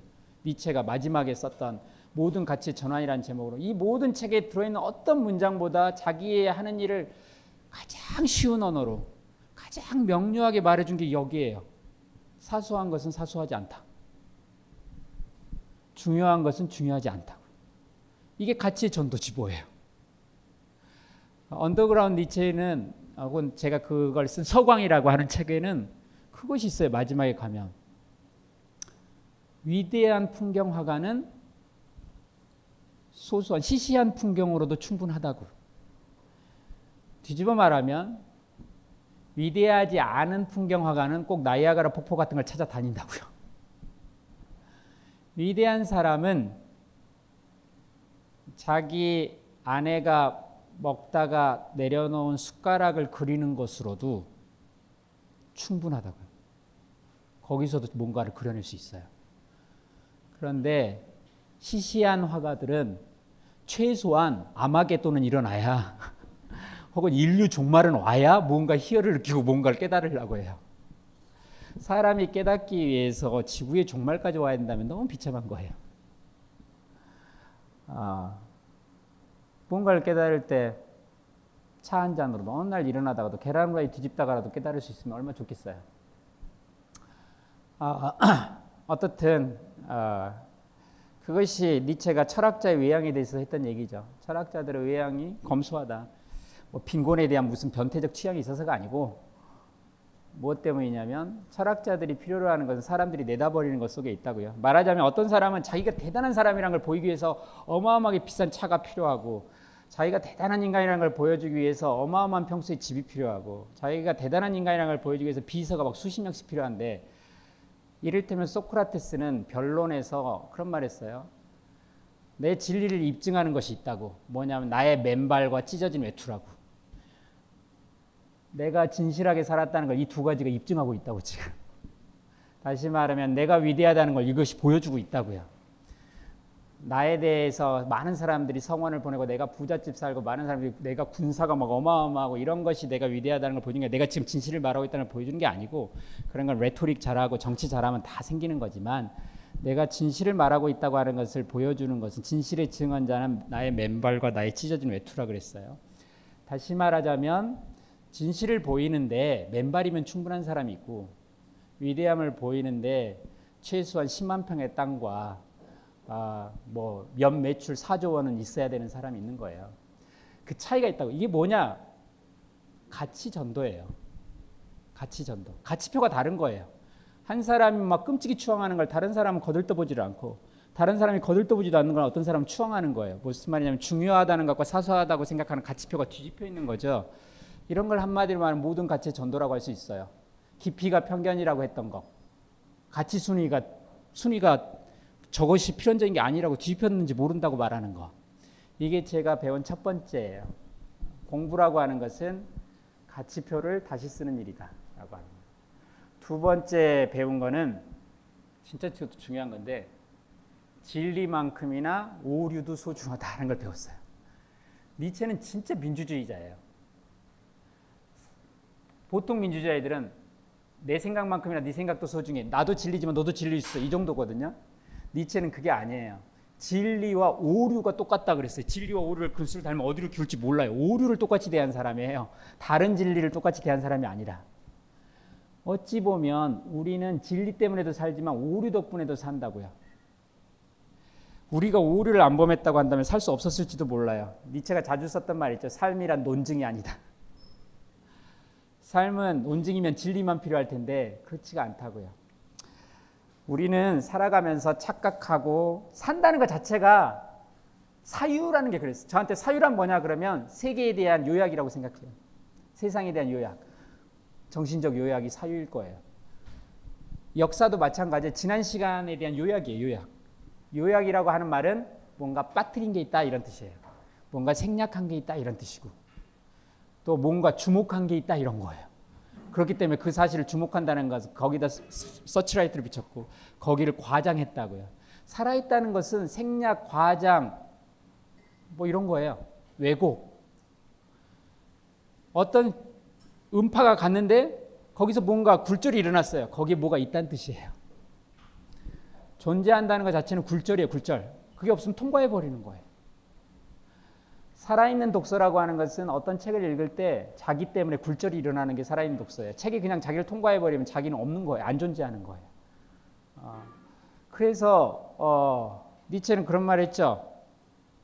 뒤에 이제 더 보겠지만 제가 뭐 맨날 들지만 이 책도 네다섯 번씩 교열을 보지만 오타 있을 거예요. 찾아내시는 분들 막 제보 급히 급히 막 들어올 거예요. 또 어, 예, 고맙습니다. 꼭 다음에 반영할 거예요. 분명히 오타가 있어요. 몇 번씩 교정 봐도. 왜 그러느냐? 우리는 니무를 나무라고 읽기 때문이에요. 니무라고 써졌는데 나무라고 읽어요. 왜냐하면 글자를 안 읽고 단어를 읽으니까요. 심한 경우는 문장을 읽으니까요. 단어를 안 읽고. 그래서 문장이 싹 눈에 들어오는 거예요. 글자가 안 들어오고. 그런데 바로 그것이 우리가 오류를 저질렀게 해요. 그러나 바로 그런 것 때문에 우리는 나무만이 아니라 숲을 볼 수가 있어요. 나무를 대강 생략하는 사람들 눈에만 숲이 보입니다. 니체가 자주 썼던 것처럼 논리학은 비논리적인 것도 논리학이 생겨나기 위해서 논리학 자체는 논리적이겠지만 논리학이 생겨나기 위해서는 비논리적인 것이 필요하다 그랬어요. 범주가 가능하려면 대강의 생략이 약간 있어야 돼. 대강 대강이 약간 있어야 해요. 우리는 이렇게 서로 다른 사람들이지만 인간이라고 범주하려면 대강의 차이를 생략해 줘야 해요. 세상에는 두 개의 먼지도 똑같지 않기 때문에 범주가 가능하려면 어, 일정 정도의 생략이 필요하다고요. 그러나 이것이 우리가 살아가는 비결이에요. 과학자들이 쓰는 힘이라든지 원인과 결과 무슨 개념들 있죠. 이런 것들은 다 세상이 그렇다는 게 아니라 우리가 세상을 파악하는 도구들이에요. 세상을 파악하는 도구들이라고. 어, 힘이라는 걸 누가 어떻게 보여줘요? 그냥 어떤 일어나는 현상이 있는데 이걸 힘이라고 말하는 거예요. 사과가 떨어질 때 중력이라고 말하는 거지 그 현상을 중력이라는 힘이 막 있어가지고 이렇게 하는 게 아니에요. 우리가 세상을 이해하는 우리식의 굴절된 어떤 거예요. 그런데 우리는 이것 없이 못 살아요. 세상을 이렇게 우리식으로 붙잡을 수가 없어요. 독일은 그라이펜이라 그러는데 베그리프란 말이 개념이에요. 잡을 수가 없어요. 개념이라고 하는 것은 세상을 잡기 위한 우리의 몸부림이에요. 개념이라고 하는 것은. 그러나 붙잡는다고 하는 것은 항상 일정 정도 왜곡을 필요로 해요. 그리고 그렇게 살아가는 거예요. 그런데 그 왜곡이 나쁜 게 아니에요. 우리 살기 위해 꼭 필요한 것들이에요. 우리는 오류 덕분에도 살아갑니다. 오류 덕분에도 살아가요. 항상 옳고 논리적으로 맞는 것만 갖고 사는 게 아니라 오류 때문에 살아가요. 오히려 사물이 되는 것이 차라리 논리학적 정신에 가까울지 모르겠어요. 살아있지 않을 때일수록 법칙에 충실할지 모르겠어요. 어. 이걸 알려줬죠. 진리만큼이나 오류를 소중히 하라는 거. 어, 참만큼이나 거짓이 소중하고 진리만큼이나 허구도 소중하고 직선만큼이나 곡선도 중요하다고. 이것을 함부로 저울질하지 말라고요. 그것의 의미를 알아야 돼요. 이게 두 번째를 저한테 알게 해준 거예요. 어, 아까 저 이거 그라운드를 깨주고 나서 세 번째까지 배운 것만 하고 쉽게요. 힘드시죠? 벌써 막 몸이 비틀비틀하시는 것 같은데 어, 좀 재밌게 하려고 그랬는데 갑자기 진지해지네요. 다시 무게와 깊이를 혼동하고 있는 것 같아요. 아, 세 번째 배운 거는 퍼스펙티비즘이라고 하는 건데요. 그러니까 어떤 perspective가 더 중요한 게 아니니까 아, 무엇보다 배운다고 하는 것, 철학을 한다고 하는 것은 다른 perspective를 체험하는 거예요. 자, 한번 그냥 이거 볼게요. 개구리의 perspective라는 게 있답니다. 개구리가 보는 시각이라는 게 있대요. 아, 이 오른쪽이 개구리 정말 개구리가 본 거 아니고 개구리식으로 본 건데요. 민들레가 있고 개구리는 가깝고 낮은 것이 크고 길어 보인대요. 그러다가 조금 올라가면 급속히 이게 축소된답니다. 아, 다리 길어 보이려고 사진 찍는 분들이 이거 잘 알아요. 개구리 시선. 여기서 약간 아래에서 찍으면 돼요. 아래에서 위쪽으로. 굉장히 길어 보여. 가까운 쪽이. 이거 어안 렌즈라 그러나? 이런 렌즈도 이런 식으로 뭐 이렇게 찍는 방법이 있어요. 이렇게 확대 어안은 아니고 하여튼 그건 어안은 이제 물고기 퍼스펙티브도 또 있죠, 참. 개구리 perspective는 어쨌든 아래쪽이 과장돼 있어요. 가까울수록 표면에 있을수록 과장돼 있어요. 그런데 위로 올라갈수록 과소돼 있어요. 확 축소돼 있다고 생략돼 있다고. 그래서 표면에 있을 때는 크게 보이다가 조금만 멀어지면 확 사라져 버려요. 사실 니체는 개구리 칭찬하려고 한 말은 아니고요. 보통 욕할 때 이거 많이 씁니다. 학자들을 개구리 perspective를 갖고 있다고 했어요. 바로 눈앞에 보이는 것, 내다보질 못하고 눈앞에 보이는 것만 붙잡고 난리를 친다고. 근시안적이다라는 말을 쓰는 게 개구리의 perspective라고 근시, 가까이 있는 것만 본다고요. 그런데 니체 철학을 설명할 때 개구리 perspective를 생각해 볼 필요가 있는데요. 개구리는 그러니까 세상을 왜곡한 거잖아요. 왜곡해서 보는 거잖아요. 개구리의 악덕이고 오류죠. 그러나 개구리는 이것 때문에 표면에 나는 곤충을 놓치지 않고 잘 잡아요. 표면에 곤충이 나타나면 그냥 크게 무슨 괴물처럼 크게 보일 테니까요. 놓치는 법이 없어요. 우리가 슬쩍 보면 뭐 지나간 것 같지만 개구리 눈에는 놓칠 수가 없게 돼 있어요. 이 곤충들을. 워낙 크게 보이니까요. 그리고 어차피 뛰어서 놓칠 것 같으면 빨리 사라져 버려요. 조금만 다르면 휙 없어져 버리니까요. 사정권에 있는 목표물만 엄청 커져 보이는 거예요. 바로 이 오류 덕분에 개구리는 살 수 있는 거예요. 그의 악덕이 그의 미덕이에요. 무슨 말인지 아시겠어요? 그런데 조금 더 넘어가면 그런데 개구리에게 다른 세계가 있을까요? 아니에요. 이게 가짜 세계라고 개구리한테 설득하실 거예요? 그렇지 않아요. 이것이 개구리에게 실제로 나타난 세계예요. 개구리는 이 세계를 실제로 체험하면서 살아가요. 오류를 살아가 만약에 이걸 오류를 살아간다고 말한다면 개구리에게서는 진짜는 없어요. 다 오류죠. 어떤 의미에서. 그러나 그것이 개구리의 현실이에요.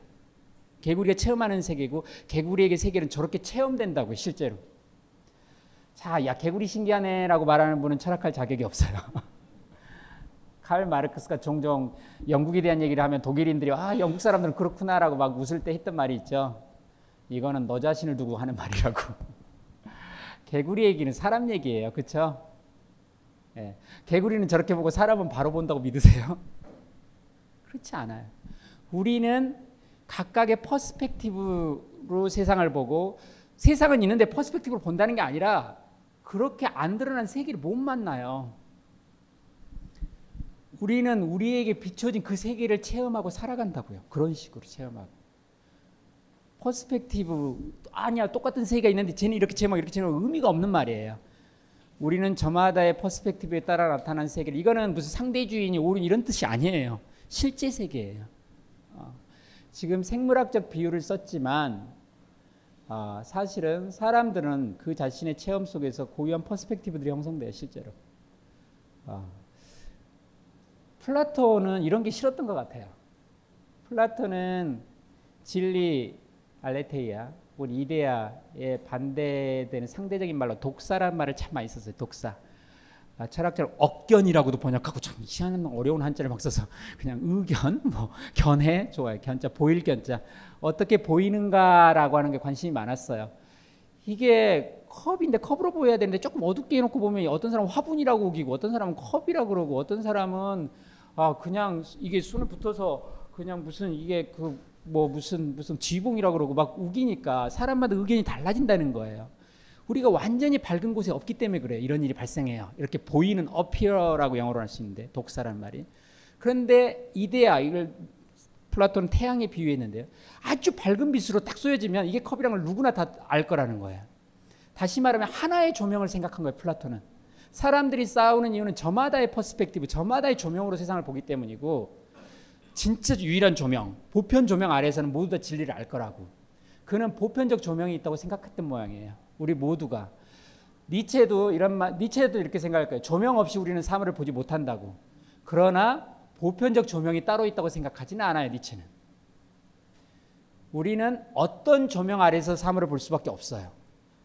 그리고 그 어떤 조명이 절대적으로 말할 수는 없어요. 그러나 어, 쨌든 우리는 어쨌든 조명에 봐요.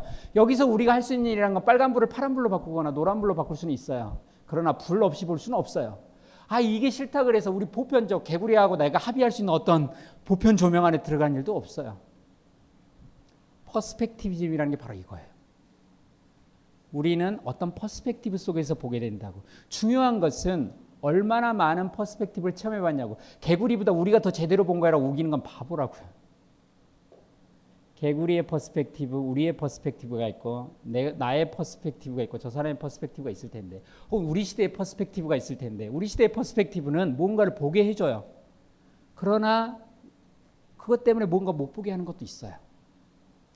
철학을 한다고 하는 것은 다른 조명 아래서 다른 perspective로 사물을 보아본 체험의 문제예요. 다른 perspective를 얼마나 체험해 봤느냐고. 깊은 곳에서도 봤고 높은 곳에서도 봤다고. 저 높은 곳에서 본 게 저 깊은 곳에서 본 것보다 더 훌륭하다고 말하는 건 우스꽝스럽다고. 그리스인들이 봤던 게 있고 로마인들이 봤던 게 있어요. 어, 그게 진리라고 말하는 게 아니라 어, perspective들에 대해서 어떤 태도를 취할 것인가가 중요하다는 거예요. 니체의 perspectivism은 perspective에 대한 perspective예요. 이것들이 못마땅해서 하나의 참된 perspective를 찾겠다고 나서는 인간이 있는 거. 그걸 니체는 플라톤이라고 생각했고 독단적이라고 화를 버럭냈죠. 너는 틀린 게 아니라 태도가 글러먹었다 이거예요. 어. 아까 그랬죠. 어떤 참된 토대를 자꾸 찾으려고 하지 말고 이 perspective들을 느끼고 체험하고 그것들로서 내가 어, 뭘할 수 있는 이 perspective를 옮겨 다니면서 느꼈던 것이 무엇인지 나는 그로 인해서 뭘 더 볼 수 있게 됐는지를 말하는 것이 중요하다는 거예요. 너는 어디까지 체험해 봤는가? 이게 니체가 던지는 말이에요. 너는 얼마나 높은 곳에서 또 얼마나 깊은 데까지 가봤냐고. 다시 말하면 너의 영혼의 사다리는 몇 칸이냐고요. 나는 한 칸, 여기서만 평생 봤어요. 나는 두 칸, 여기도 보고 여기도 봤어요. 몇 칸이나 되냐고요. 그게 중요하다고. 무엇이 진리냐는 말보다 저는 더 중요하다고 생각해 이게. 너는 어디까지 봤냐고. 어디까지 가 보았느냐고요. 어. 어디까지 체험해 봤느냐. 무엇이 진리냐라는 말보다 저는 이게 더 중요하다고 생각해 철학에서. 사물을 어디까지 봐봤냐고요. 어. 이게 제가 세 번째 언더그라운드 니체에 배운 거예요. 중요한 것은 보편적인 하나의 perspective가 아니라 우리가 체험해야 할 저마다 다른 독특한 perspective들. 그 독특한 것들을 얼마나 많이 체험했는지 그 역량. 사물을 그, 그렇게 보다 보면 언젠가 나에게 뭐랄까요? 철학자라고 하는 것은 니체가 그랬어요. 참 가르칠 수가 없다고. 그래서 배우기가 나쁘단 말을 썼어요. 왜냐하면 이렇게 살다 보면 언젠가 세상을 보는 눈길이 달라진대요. 그리고 언젠가 세상을 사는 걸음걸이가 달라진다고. 그 눈길과 그 걸음걸이를 가리켜서 철학자라고 부른다고요. 뭐라고 말할 수가 없어요. 이 지점이 철학자의 위치라고. 마치 우리 전망대 가면 여기서 사진 찍는 위치 이렇게 있는 것처럼 이 perspective가 철학자의 위치야라고 할 수 있는 게 아니라고요. 너는 그 산을 얼마나 많은 곳에서 봤는지 다시 말하면 산이라고 말했지만 삶을 얼마나 다양한 perspective에서 봤는지 얼마나 다, 그것들을 오르락 내리락 해봤는지 그것에 대해서만 궁금할 뿐이라고 어, 말한 거죠. 여기까지가 언더그라운드 니체고요. 이제 다이너마이트 니체로 넘어가는 얘기는 예, 우리가 10분만 쉬었다가 하겠습니다. 빅그린 투 쓰리 샴푸 이걸 쓰면 머리카락에 힘이 생깁니다. 말도 안 되는. 제가 지난 시간에 머리카락이 힘이 생긴다고 그래가지고 말도 안 되는 소리라고 그래서 광고 떨어질 줄 알았거든요. 근데 진짜로 힘이 생긴다는 걸 증명하기 위해서 광고를 연장하였다.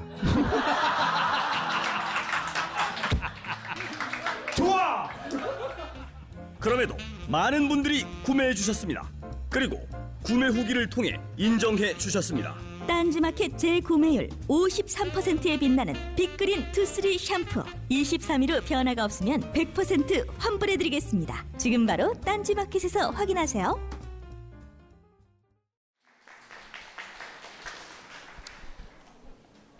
아, 매번 적응이 안 돼요 일단. 네. 왜냐면 박수 칠 일이 아니었는데 박수를 친 거기 때문에 처음에 이상한 거예요 매번. 네. 아 이제 다이너마이트 니체 들어가는데요. 사실 미리 읽어보신 분들도 있을 거예요. 그런 분들한테는 좀 반복적인 얘기가 되지 않을까 싶어요. 그 앞부분 서장에 대해서 이야기를 좀 할 건데요.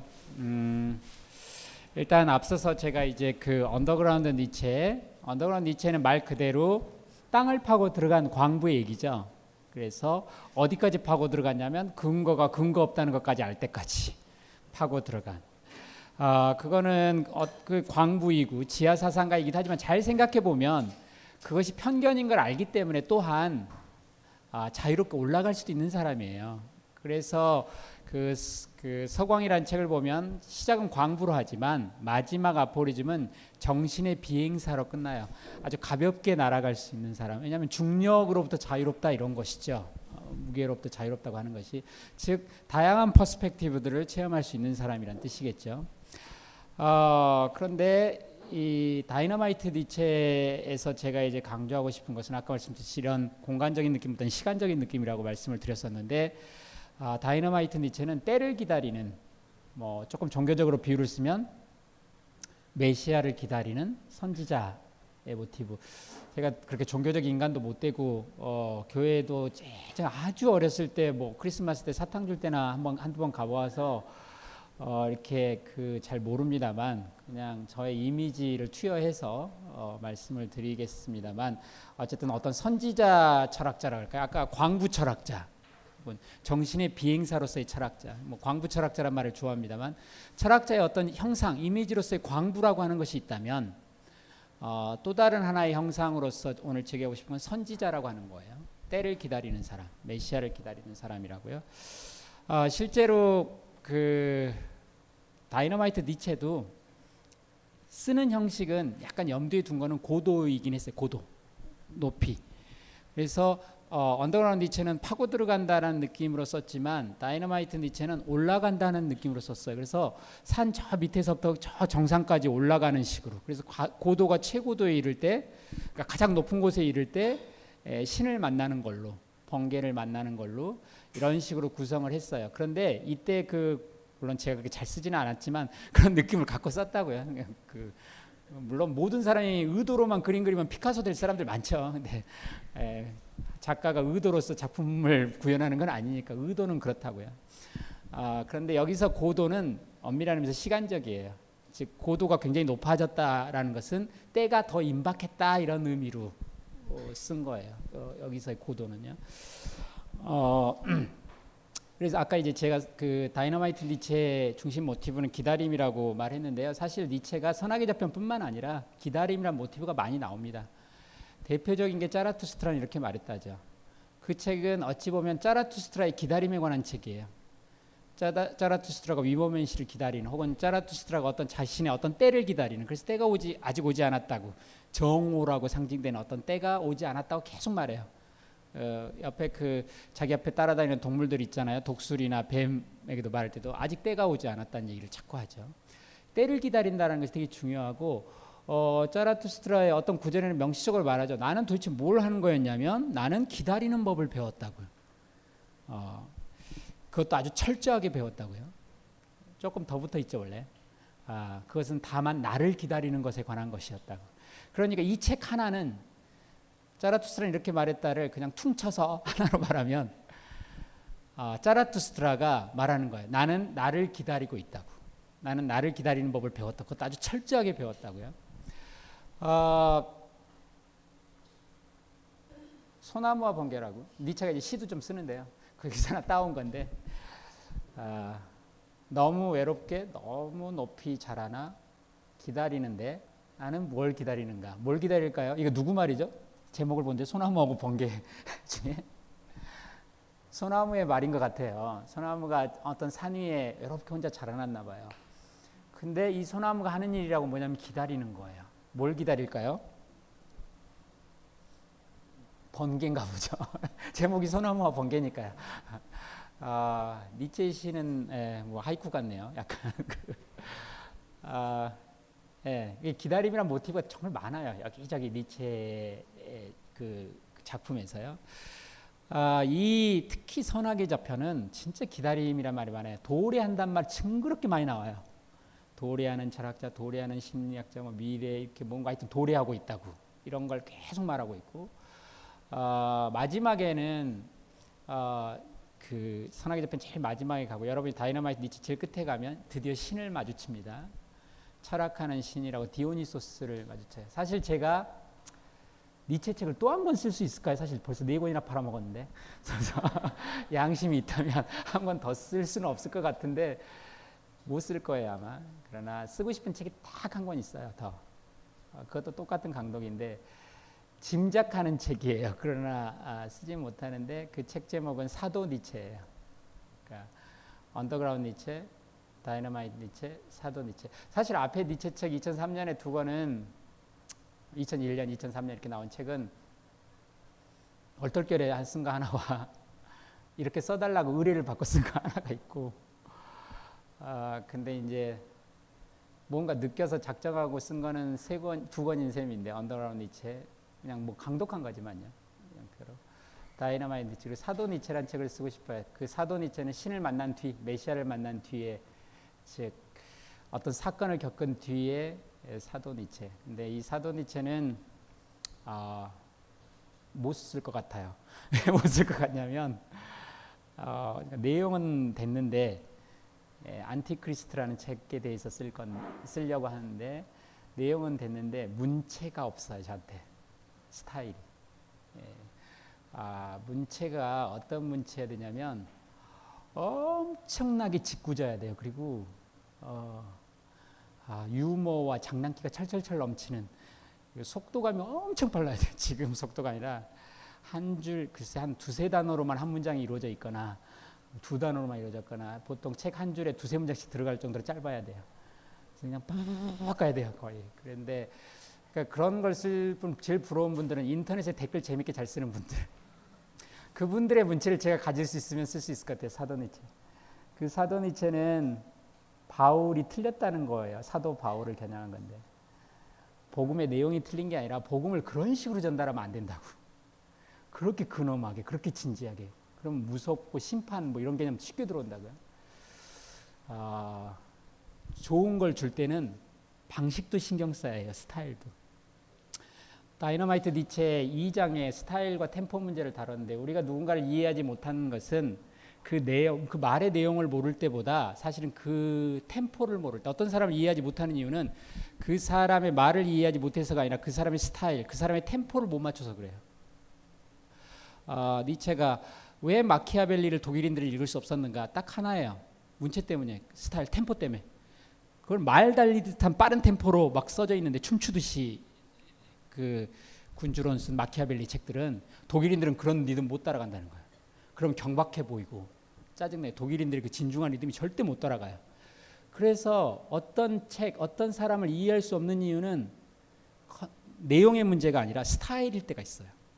그의 스타일을 모르기 때문에, 그가 템포를 못 맞추기 때문에 사람도 그렇고 책도 그렇고요.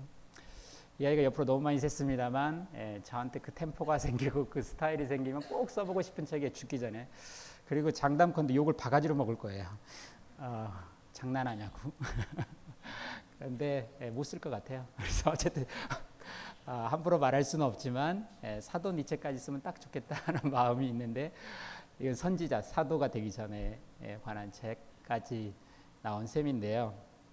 어, 이야기가 너무 많이 샜습니다만 어쨌든 아, 여기에도 선지자 뭔가 오고 있다. 신이 만날 건데 아직 신이 오지 않은 신을 기다리고 있는 선지자에 관한 책일 거예요. 마지막에 가면 그를 만나는 것으로 끝납니다. 책은 어, 어, 디오니소스라고 하는 신을 만나는 것으로 그리고 니체가 자기를 사도라고 선포하는 것으로 끝나요. 텍스트가. 예. 그 사도 니체의 재미있는 그 사도에 대해서는 지금 뭐 제가 쓸 상황은 아니고요. 어쨌든 뭔가 도래한다, 기다리고 있다. 사, 그 선지자로서 이런 느낌이 굉장히 강한 책입니다. 무엇보다 제목의 부제가 선악의 저편인데 그 부제가 미래 철학, Zukunft란 말이 이제 to come이죠. 이렇게 도래한다, 장래 이런 뜻이죠. 그러니까 아, 미래 철학을 향한 서곡 혹은 도래하는 철학을 향한 서곡 Vorspiel이니까 본 곡이 아니고 앞에 연주되는 곡이라고 이렇게 부제를 달았어요. 그러니까 역시 기다림에 관한 것이죠. 예고한다는 거예요. 앞으로 올 도래하는 것을 예고하는 책이다 이런 의미예요. 그래서 이 책의 이제 메인 모티브가 기다림 혹은 예고라고 하는 거죠. 흥미로운 것은 이 사람이 자기 책에 대한 이제 서평을 많이 하지 않습니까? 나는 왜 이렇게 좋은 책을 쓰는가라는 글이 있잖아요, 니체. 거기에 이 선악의 저편에 대해서 이 책은 본질적으로 말해주자면 현대성, 우리 시대 현대성에 대한 비판, 크리틱이 혹은 뭐 비평이라고 해도 좋겠습니다. 그것이라고 불렀어요. 이 말이 너무 흥미로운 거예요. 왜냐하면 한편에서는 기다림이 있고 한편에서는 비평이 있는 거죠. 어, 저는 이 두 개를 묶어서 이렇게 묻고 싶어요. 왜 비평은 기다림인가? 어, 왜 기다림이 비평이 될 수 있는가라고 하는 것. 문학을 비평한다는 것도 마찬가지인 것 같아요. 비평이란 당대의 작품을 강하게 비판할 때조차도 뭔가를 기다리고 있는 행위예요. 작품을 도래할 작품을 기다리는 자만이 비평하는 거죠. 즉 비평이란 기다림, 도래할 것에 관한 도래할 작품에 대한 기다림을 표현하는 것이라고 생각합니다. 비평이라고 하는 것은 아무리 당대 작품을 치워 올리든 깎아 내리든 간에 비평이란 도래하는 작품과 관계한다고 생각해요. 어쨌든 이 비평과 기다린다라고 하는 것이 어떻게 맞물릴 수 있는지를 이 책이 잘 보여줬다고 생각하고 그 점을 많이 드러내고 싶었어요. 어, 이 책에서요. 어, 사실 어, 니체가 아까 짜라투스트라 말했습니다만 기다리는 법을 배웠다고 그래서 자기는 그리고 사람들에게 하는 말도 그거죠. 제발 기다리는 법 좀 배우라고. 이 말은 굉장히 이상한 말이에요. 왜냐하면 가만히 있으면 되는데 뭘 기다린다고 하는 건 너무 쉽잖아요. 이 강의가 언제 기다리나 언제 끝나나 하고 기다리는 사람들은 그냥 가만히 있으면 돼요. 알아서 시간이 갑니다. 그리고 저도 생물인지라 지치고 언젠가 끝나요. 이 강의가. 물론 좀 특이한 인간이라 좀 오래 가요 이게. 강의를 굉장히 오래 합니다. 오늘은 그렇게까지는 못하겠지만 막 4시간, 5시간 할 때가 많아요. 강의를 하면. 네.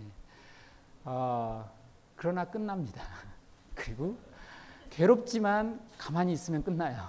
때가 와요. 끝이 옵니다. 그런데 니체가 말했어요. 이 가만히 있는 거 있잖아요. 이거는 기다리는 게 아니에요. 니체가 말했지만 소상인이 가게 가게 지키듯이 기다리지 말라고. 손님 오기 기다리듯이 가만히 기다리는 거 아니라고. 기다리라고 했지 가만히 있으라고 안 했다고요. 기다려라고요. 가만히 있지 말고. 그러니까 이게 동사예요. 기다리라고요. 정적으로 있지 말고. 도대체 이게 도대체 무슨 말인가 하는 거예요. 어, 도대체 기다린다고 하는 말은 무슨 말인가? 니체 스스로는 짜라투스트레스는 이렇게 말했어요. 나는 끊임없는 시도와 물음 속에서만 기다렸다고요. 음. 그러니까 문이 열리기를 기다리는 사람은 가만히 있지 않고 막 두들깁니다. 어, 두들겨요. 어, 안 되면 들이받아요. 열매가 떨어지기를 간절히 바라는 사람 나뭇가지를 흔들어요. 어, 기다린다고 하는 것은 무언가 기다리는 걸 보이는 일이죠. 최소한 열매를 기다리는 사람은 씨앗을 심어요. 물을 주고 길러내죠. 왜냐하면 열매를 기다리니까요. 이게 기다리는 거예요. 기다리는 거 가만히 있는 게 아니고 어떤 농부가 나는 어, 이 열매를 기다린다고 말할 때 그런 심는 거예요. 뭔가를. 그리고 가꾸는 거죠. 열매가 맺기를 기다리기 때문에. 우리는 기다리지도 않는다고요. 물론 기다리지 않아도 오는 것들 많죠. 제가 타고, 타고 온 지하철 같은 것들. 때만 되면 그냥 막 기다려요. 기다, 아니, 기다리지도 않아도 가만히 있어도 와요. 도래해요. 그러나 이렇게 도래하는 것은 진정한 의미에서 도래하는 것, 즉 미래가 아니에요. 사건이 일어난 게 아니에요. 어, 기다리지 않아도 그냥 알아서 오는 것들은 관성이에요, 관성. 즉 과거라고요. 과거의 반복이에요, 패턴의 반복. 기다리지 않아도 오는 것들은. 그런데 똑같은 열차에도 기다림 속에서 오는 것들은 다르다고요. 제가 거기 책에다는 어, 레닌 얘기를 써놨어요. 1917년 4월 3일인가 13일인가 4월 3일에 그 페트로그라드 역에 핀란드 역이라고 아 페트로그라드란 지역에 핀란드 역이라고 그러니까 나라 핀란드 말고 역사 이름 핀란드 역에 기차 하나가 싹 들어옵니다. 4월 달에요. 아, 그 기차가 러시아 혁명, 러시아 운명을 바꾸죠. 어, 왜 운명을 바꾸냐면 많은 사람들이 기다렸거든요. 그 열차가 오기를. 상황과 조건들이 기다렸거든요. 그 열차가 오기를. 그 열차에 레닌이 탔는데 4월에요. 17년 혁명, 10월 혁명 일어나기 전이죠. 그러니까 몇 개월 전이죠. 거기서 레닌이라는 인간이 내려서 모든 권력을 소비에트로라고 외치고 소위 우리가 볼셰비키 혁명이라고 하는 태제들의 주요 태제들을 발표하죠. 그 순간 러시아가 변해버렸어요. 빵 혁명을 향해서 급히 달려갔어요. 이렇게 어떤 열차는 기다림 속에서 오는 열차. 기다렸다고 하는 것은 이런 거죠. 먹구름이 산 위에 막 껴요. 번개를 기다리는 거예요. 물론 먹구름만 끼고 말 때도 있어요. 그건 우리 일이 아니에요. 그거는 신의 일이에요. 신이 할 일이에요. 우리 몫이 아니에요. 우리가 할 수 있는 일은 상황을 모으고 조건을 모으고 마음을 모으는 거예요. 이게 기다리는 거예요. 그 기다림 속에서 무언가가 올 때 그것은 사건이에요. 그건 사건이에요. 어, 기다린다고 하는 것은 굉장히 중요해요. 어떤 것이 사고로 그칠 수도 있지만 사건이 되는데 기다림이 없으면 사건이 안 일어나요. 농축이 없으면, 응축이 없으면요. 아, 그런 점에서 기다림이라고 하는 것은 실천이다라는 거죠. 도래하는 것을 향해서 맞이하러 가는 것. 다가오는 것에 대해서 다가서는 것. 이게 기다림이에요. 가만히 있는 게 아니고요. 열매를 향해서 무르익어 가는 거. 이게 기다리는 거죠. 저는 아, 그 거기에 뜬금없이 제가 시인 잘 모르고 정말 국문학 모르는데요. 니체에 관한 글들을 쭉 찾다가 우연히 이육사에 대한 글을 읽게 됐어요. 그런데 이 사람이 굉장히 달라 보였어요. 사실은 이육사와 니체의 관계를 파헤치려고 읽은 게 아니었고 제가 루신을 좋아하거든요. 루신을 하다가 이육사가 루신을 만난 걸 알게 됐고 둘 사이 굉장히 있고 막 이 젊은 청년이 루신을 만나고 너무 좋아한 걸 알게 됐죠. 물론 루신은 짜라투스트라 이렇게 말했다 중국에 번역한 사람이죠. 섬을 중국의 니체라고 불렸던 사람이고 그런데 이렇게 이렇게 뒤지다 보니까 아, 이육사가 니체를 언급하는 걸 봤어요. 물론 옛날부터 그런 생각이 있었죠. 광야라고 하는 시에 보면 백마를 타고 뭐 천고의 시간 에 백마를 타고 오는 초인이 있다는데 어, 혹시 이 초인이 니체의 초인인가? 뭐 이런 생각도 혼자 해보고 그런 적은 있어요. 그런데 가을에 관한 시들을 쭉 이렇게 쓰면서 이육사가 니체의 시 가을에 대해서 언급하는데 니체의 가을은 가슴을 찢어놓은 가을이다라고 써놨어요. 가슴을 찢어놨다고요. 어, 좀 멋진 것 같아요 시인들은. 그런데 이제 대, 그건 아니고 니체가 쓴 시 구예요. 가을이다 가슴이 찢어진다. 이렇게 돼 있어요. 그런데 어쨌든 니체의 가을은 가슴을 찢어놓는다고. 이 역사가 니체를 얼마나 읽은지 모르겠지만 최소한 니체에 익숙한 사람이다 이거예요. 그러니까 니체라는 이름에 익숙하고 니체가 무슨 말을 했는지에 대해서 뭔가 들은 것이 있는 사람이죠. 그렇다고 해서 그 초인이 그 초인지는 모르겠어요. 그런데 문득 이 문장을 듣고 보니까 아, 기다림에 대해서 이 사람만큼 잘 아는 사람이 니체를 잘 설명해 줄 사람이 있을까라는 생각이 문득 드는 거예요. 이 사람이 시들을 몇 개 막 읽어봤어요. 꽃이라는 시도 읽어보고 광야도 읽어보고 청포도 뭐 교과서에 나온 시 중심으로 수능에 출제되는 시 중심으로 막 읽어봤어요. 그랬는데 한결같이 기다림이 아주 잘 표현돼 있어요. 그 기다린 게 뭐 조국 해방 광복이라고 수능 시험 문제 막 나오는데 어쨌든 그런 건 모르겠어요. 그러나 기다리는 자의 모습이 나왔어요. 청고의 시간 뒤에 백마를 타고 오는 초인이 있는데 나는 그를 기다리는 거죠. 그렇죠? 그럼 청고의 시간 전에 난 뭐라 하냐면 가난한 노래의 시를 뿌린대요. 왜요? 기다리니까요. 그 사람. 그 흔한 청포도라는 시, 그렇죠? 청포를 입은 그 지친 손님이 찾아오잖아요. 그래서 내가 기다리죠. 뭘, 뭘 하죠? 예, 모시수건하고 은쟁반인가? 뭐, 예, 하얀 은쟁, 뭐 이런 거, 하얀 모시수건과 은쟁반을 놓죠. 왜냐하면 그를 기다리니까요. 시가 이 두 개만 인용을 했지만 왜냐하면 가장 흔한 시니까. 흔하단 말은 참 이상합니다만. 그러나 여러 시에서 그런 걸 봤어요 정말로. 그래서 어 그렇지. 기다린다고 하는 것이 무엇인지. 기다림이란 왜 맞이함이고 준비인가라고 하는 것을 잘 보았다는 거예요. 아, 기다린다고 하는 것은 도래하는 걸 위해서 맞이할 준비를 하는 것이다 라는 거예요. 이 초인에 대한 느낌은 다시 한번 뒤에 있다가 말을 제가 할게요. 예, 어쨌든 아, 백마를 타고 초인이 온다라고 하는 거. 이 모티브가 아, 유대교의 계속 그리고 기독교로 이어지는 어떤 이야기. 메시아는 말을 타고 온다고 하는 거 있죠. 메시아는 말을 타고 온다라고 하는 이미지. 이 어떤 상징을 떠올리게 했어요. 어, 아, 말을 타고 오는 메시아 그리고 그 메시아를 기다리는 선지자. 예. 그런데 이 선지자 메시아를 기다리는 이 선지자의 유대교에 내려오는 어떤 상징이 기다림과 비평, 메시아와 선지자라고 하는 어떤 것에 대해서 저한테 생각하게 했어요. 그리고 니체의 선악의 저편에 나오는 모티브를 설명하는데 참 좋다라는 생각이 들었는데요. 이게 도대체 무슨 얘기냐면 아, 제가 이 글을 어디서 읽었냐면 이 그림에 대한 얘기를 그 조르지오 아간벤이라고 이탈리아 철학자 있고 요즘 많이들 읽는데요. 몇 년 전부터 그 사람이 호모 사케르라는 책을 썼는데 거기에 이 그림에 대한 설명 하나가 나와요. 15세기 유태교의 유태교의 경전에 있는 어떤 그림이랍니다. 본 적이 없어요. 근데 설명을 들어보니까 이런 그림인 것 같아요. 이런 주제. 그러나 이거는 제가 그냥 구글링 해가지고 찾아낸 예, 보니까 17세기 그림이더군요.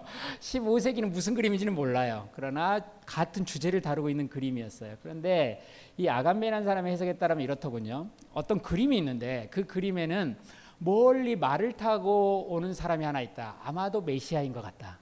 그 전통적 상징에 따르면 그 앞에는 젊은이가 하나 있는데 이 그림은 아니에요. 그냥 되게 모티브입니다. 아마도 선지자 엘리야인 것 같다고요. 엘리야 선지자라고. 그런데 그가 성으로 가는데 성문은 열려 있고 예, 이 그림은 아니에요. 계속 말씀드리지만 그러나 모티브만 보자면 이게 열려 있는지 닫혀 있는지 보이질 않잖아요. 어쨌든 성문은 열려 있고 그 옆에 문지기가 있다라고 그랬어요. 대가 있을 건 다 있잖아요. 지금 어, 그 그림은 아니에요. 그러나 있을 건 다 있는 이런 그림 중에 하나일 거예요.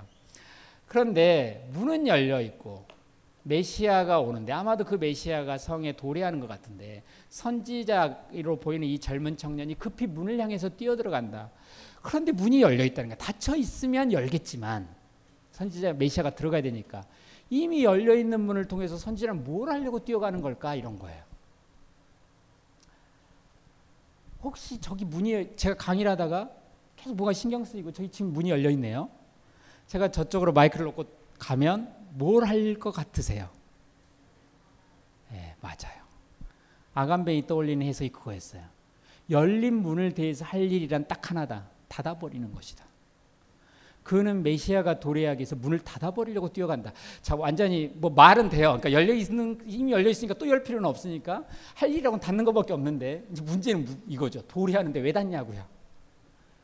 이게 굉장히 이상한 말인데 이 아간베는 뭘 말하고 싶었냐면 이 경전 얘기를 왜 했느냐 카프카의 소설 한 편을 이해시키기 위해서였어요.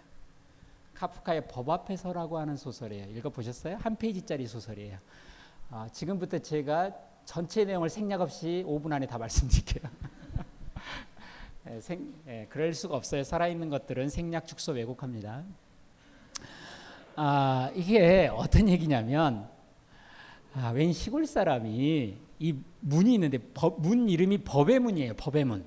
그러니까 이 책, 이 소설 이름이 법 앞에서 이 법 앞에서란 말은 너무 재밌어요. 왜냐하면 니체하고 너무 통해요. 이 말 제목 자체가 독일어로 니체가 그 서광의 부제가 도덕적 선판단의 편견에 대하여라고 보통 번역하는 그리고 선악의 저편의 1장도 철학자의 편견에 대하여라고 보통 번역을 하는데 그 편견이라고 번역한 단어가 독일어는 포어 우어타일, 영어로는 prejudice라고 하는 거 prejudice. 이걸 그냥 물론 그대로는 편견이죠. 그러나 이 단어를 문자 그대로 읽을 필요가 있어요. prejudice라는 말은 prejudgment라는 뜻이에요.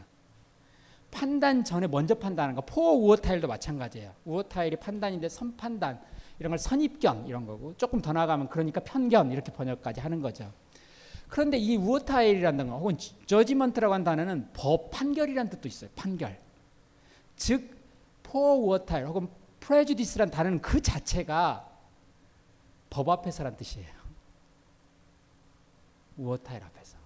따라서 니체의 매우 중요한 모티브 법이 아니라 법 앞에 선다고 하는 것. 법 이전의 문제를 다룬다고 하는 것. 법은 근거를 들이대지만 근거에는 근거가 없다고 하는 것. 내가 다룬 건 Grund 로고스가 잘하는 그룬트에 관한 문제가 아니라 앞그룬트라고 하는 것. 그거 없이 보는 어떤 위치에서 말하고자 한다는 것. 그래서 니체는 법 앞에서 서 있는 사람이에요. 법 앞에서 시골 농부의 입장에서 철학을 하는 사람이에요. 철학의 장소가 법 안이 아니라 법 이전이라고 하는 것. 칸트가 말했듯이 법학자하고 철학자는 다르다고. 어, 법학자의 목표는 준법 시민이겠지만 잣대에 비추어서 삐뚤어진 걸 바로잡는 교정이 목표겠지만 철학자의 목표는 잣대 자체가 바른지를 재는 거라고. 잣대를 잴 잣대는 근데 없다고요.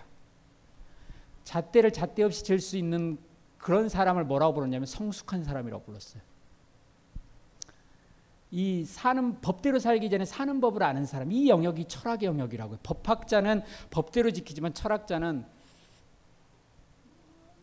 법 없이 잣대 없이 뭔가를 위험하게 재야 되는 어떤 사람들이에요. 어, 어떤 의미에서 그래서 어두운데 시녀이지만 불을 들고 제일 앞에 서는 사람이라고 칸트는 불렀어요. 당시 신학 법학은 신학의 시녀라고 누군가 비아냥되자 맞다고. 그러나 시녀 중에도 귀부인의 치마만 뒤에 들고 쫄쫄쫄 따라다니는 이들도 있지만 그런 사람 말고 앞에서 등불을 들고 앞에 나가는 시녀도 있다고. 그 등불을 들고 간 시녀는 앞이 어둡기 때문에 모를 거예요. 밝지 않으니 밝혀지지 않았기 때문에. 그 위험성을 갖고 앞으로 나가는 사람이에요. 그래서 법이 이미 로고스가 환하게 있지 않은 어떤 것과 대면하는 사람이죠. 어. 얘기가 너무 많이 했지만 법 앞에서라고 하는 이 소설은 너무도 중요한 모티브로 보여요 저한테. 그리고 니체 철학과도 깊이 관계 있어 보여요 얘기가 벌써 했지만. 다시 돌아가면 이 아간베이라는 사람 물론 니체하고 연관시키지는 않았지만 이 소설을 카프카하고 아까 그 그림을 연관시켰어요. 카프카의 이 소설은 이런 내용이에요 웬 시골 사람이 왔어요. 앞에 문이 있고 문지기가 있어요. 들어가고 싶어요. 근데 안 들여보내줘요. 어. 들어갈 수 없냐고 했더니 오늘 들어갈 수도 있을 거라고. 그러나 지금 오면 안 들여보내겠대요 어떻게 해야 들어가느냐고 하고 막 뇌물도 줘봤어요. 뇌물만 받아먹고 안 통과시켜줘요. 통과 안 시켜줘요. 막 이도 잡아줘 보고 말도 건네보고 온갖 짓을 다 해도 통과는 안 돼요. 계속 통과하려니까 불쌍하다는 듯이 이렇게 말해줘요. 너는 설령 나를 통과해 봐야 의미가 없다고. 나 뒷무에는 나보다 더 큰 문지기가 있고 그 뒤에는 더 힘세고 큰 문지기가 있어 못 간다고. 아 그런데 이 시골 사람도 강박증이 있는지 못 헤어나요 그 자리에서 계속 연구하고 어떻게 들어가지 좀 그러다가 좀 잠도 자고 놀다가 또 연구하고 또 시도해보고 그러다가 평생이 다 갔어요. 그리고 나서 결국 죽어요. 그 앞에서. 물론 뭐 쓰러지면서 문지기 뒤에서 어떤 빛을 보죠. 문지기는 보지 못하는 왜냐하면 문지기는 앞을 향해 있기 때문에 이상한 상징들이 많이 들어있어요. 이 짧은 얘기는. 그러나 어쨌든 죽어요. 그러자 문지기가 말하죠. 이 문은 너를 위한 문이었는데 이제 네가 죽었으니까 이제 닫아야겠다고. 그러면서 문을 닫고 끝나요. 조금 생략이 있었어요. 그러나 거의 다 전했어요. 소설 전체를. 가서 읽으셔도 되고 스마트폰으로 검색해서 읽어도 지하철 다섯 정거장 안에 다 읽을 수 있는 소설이에요.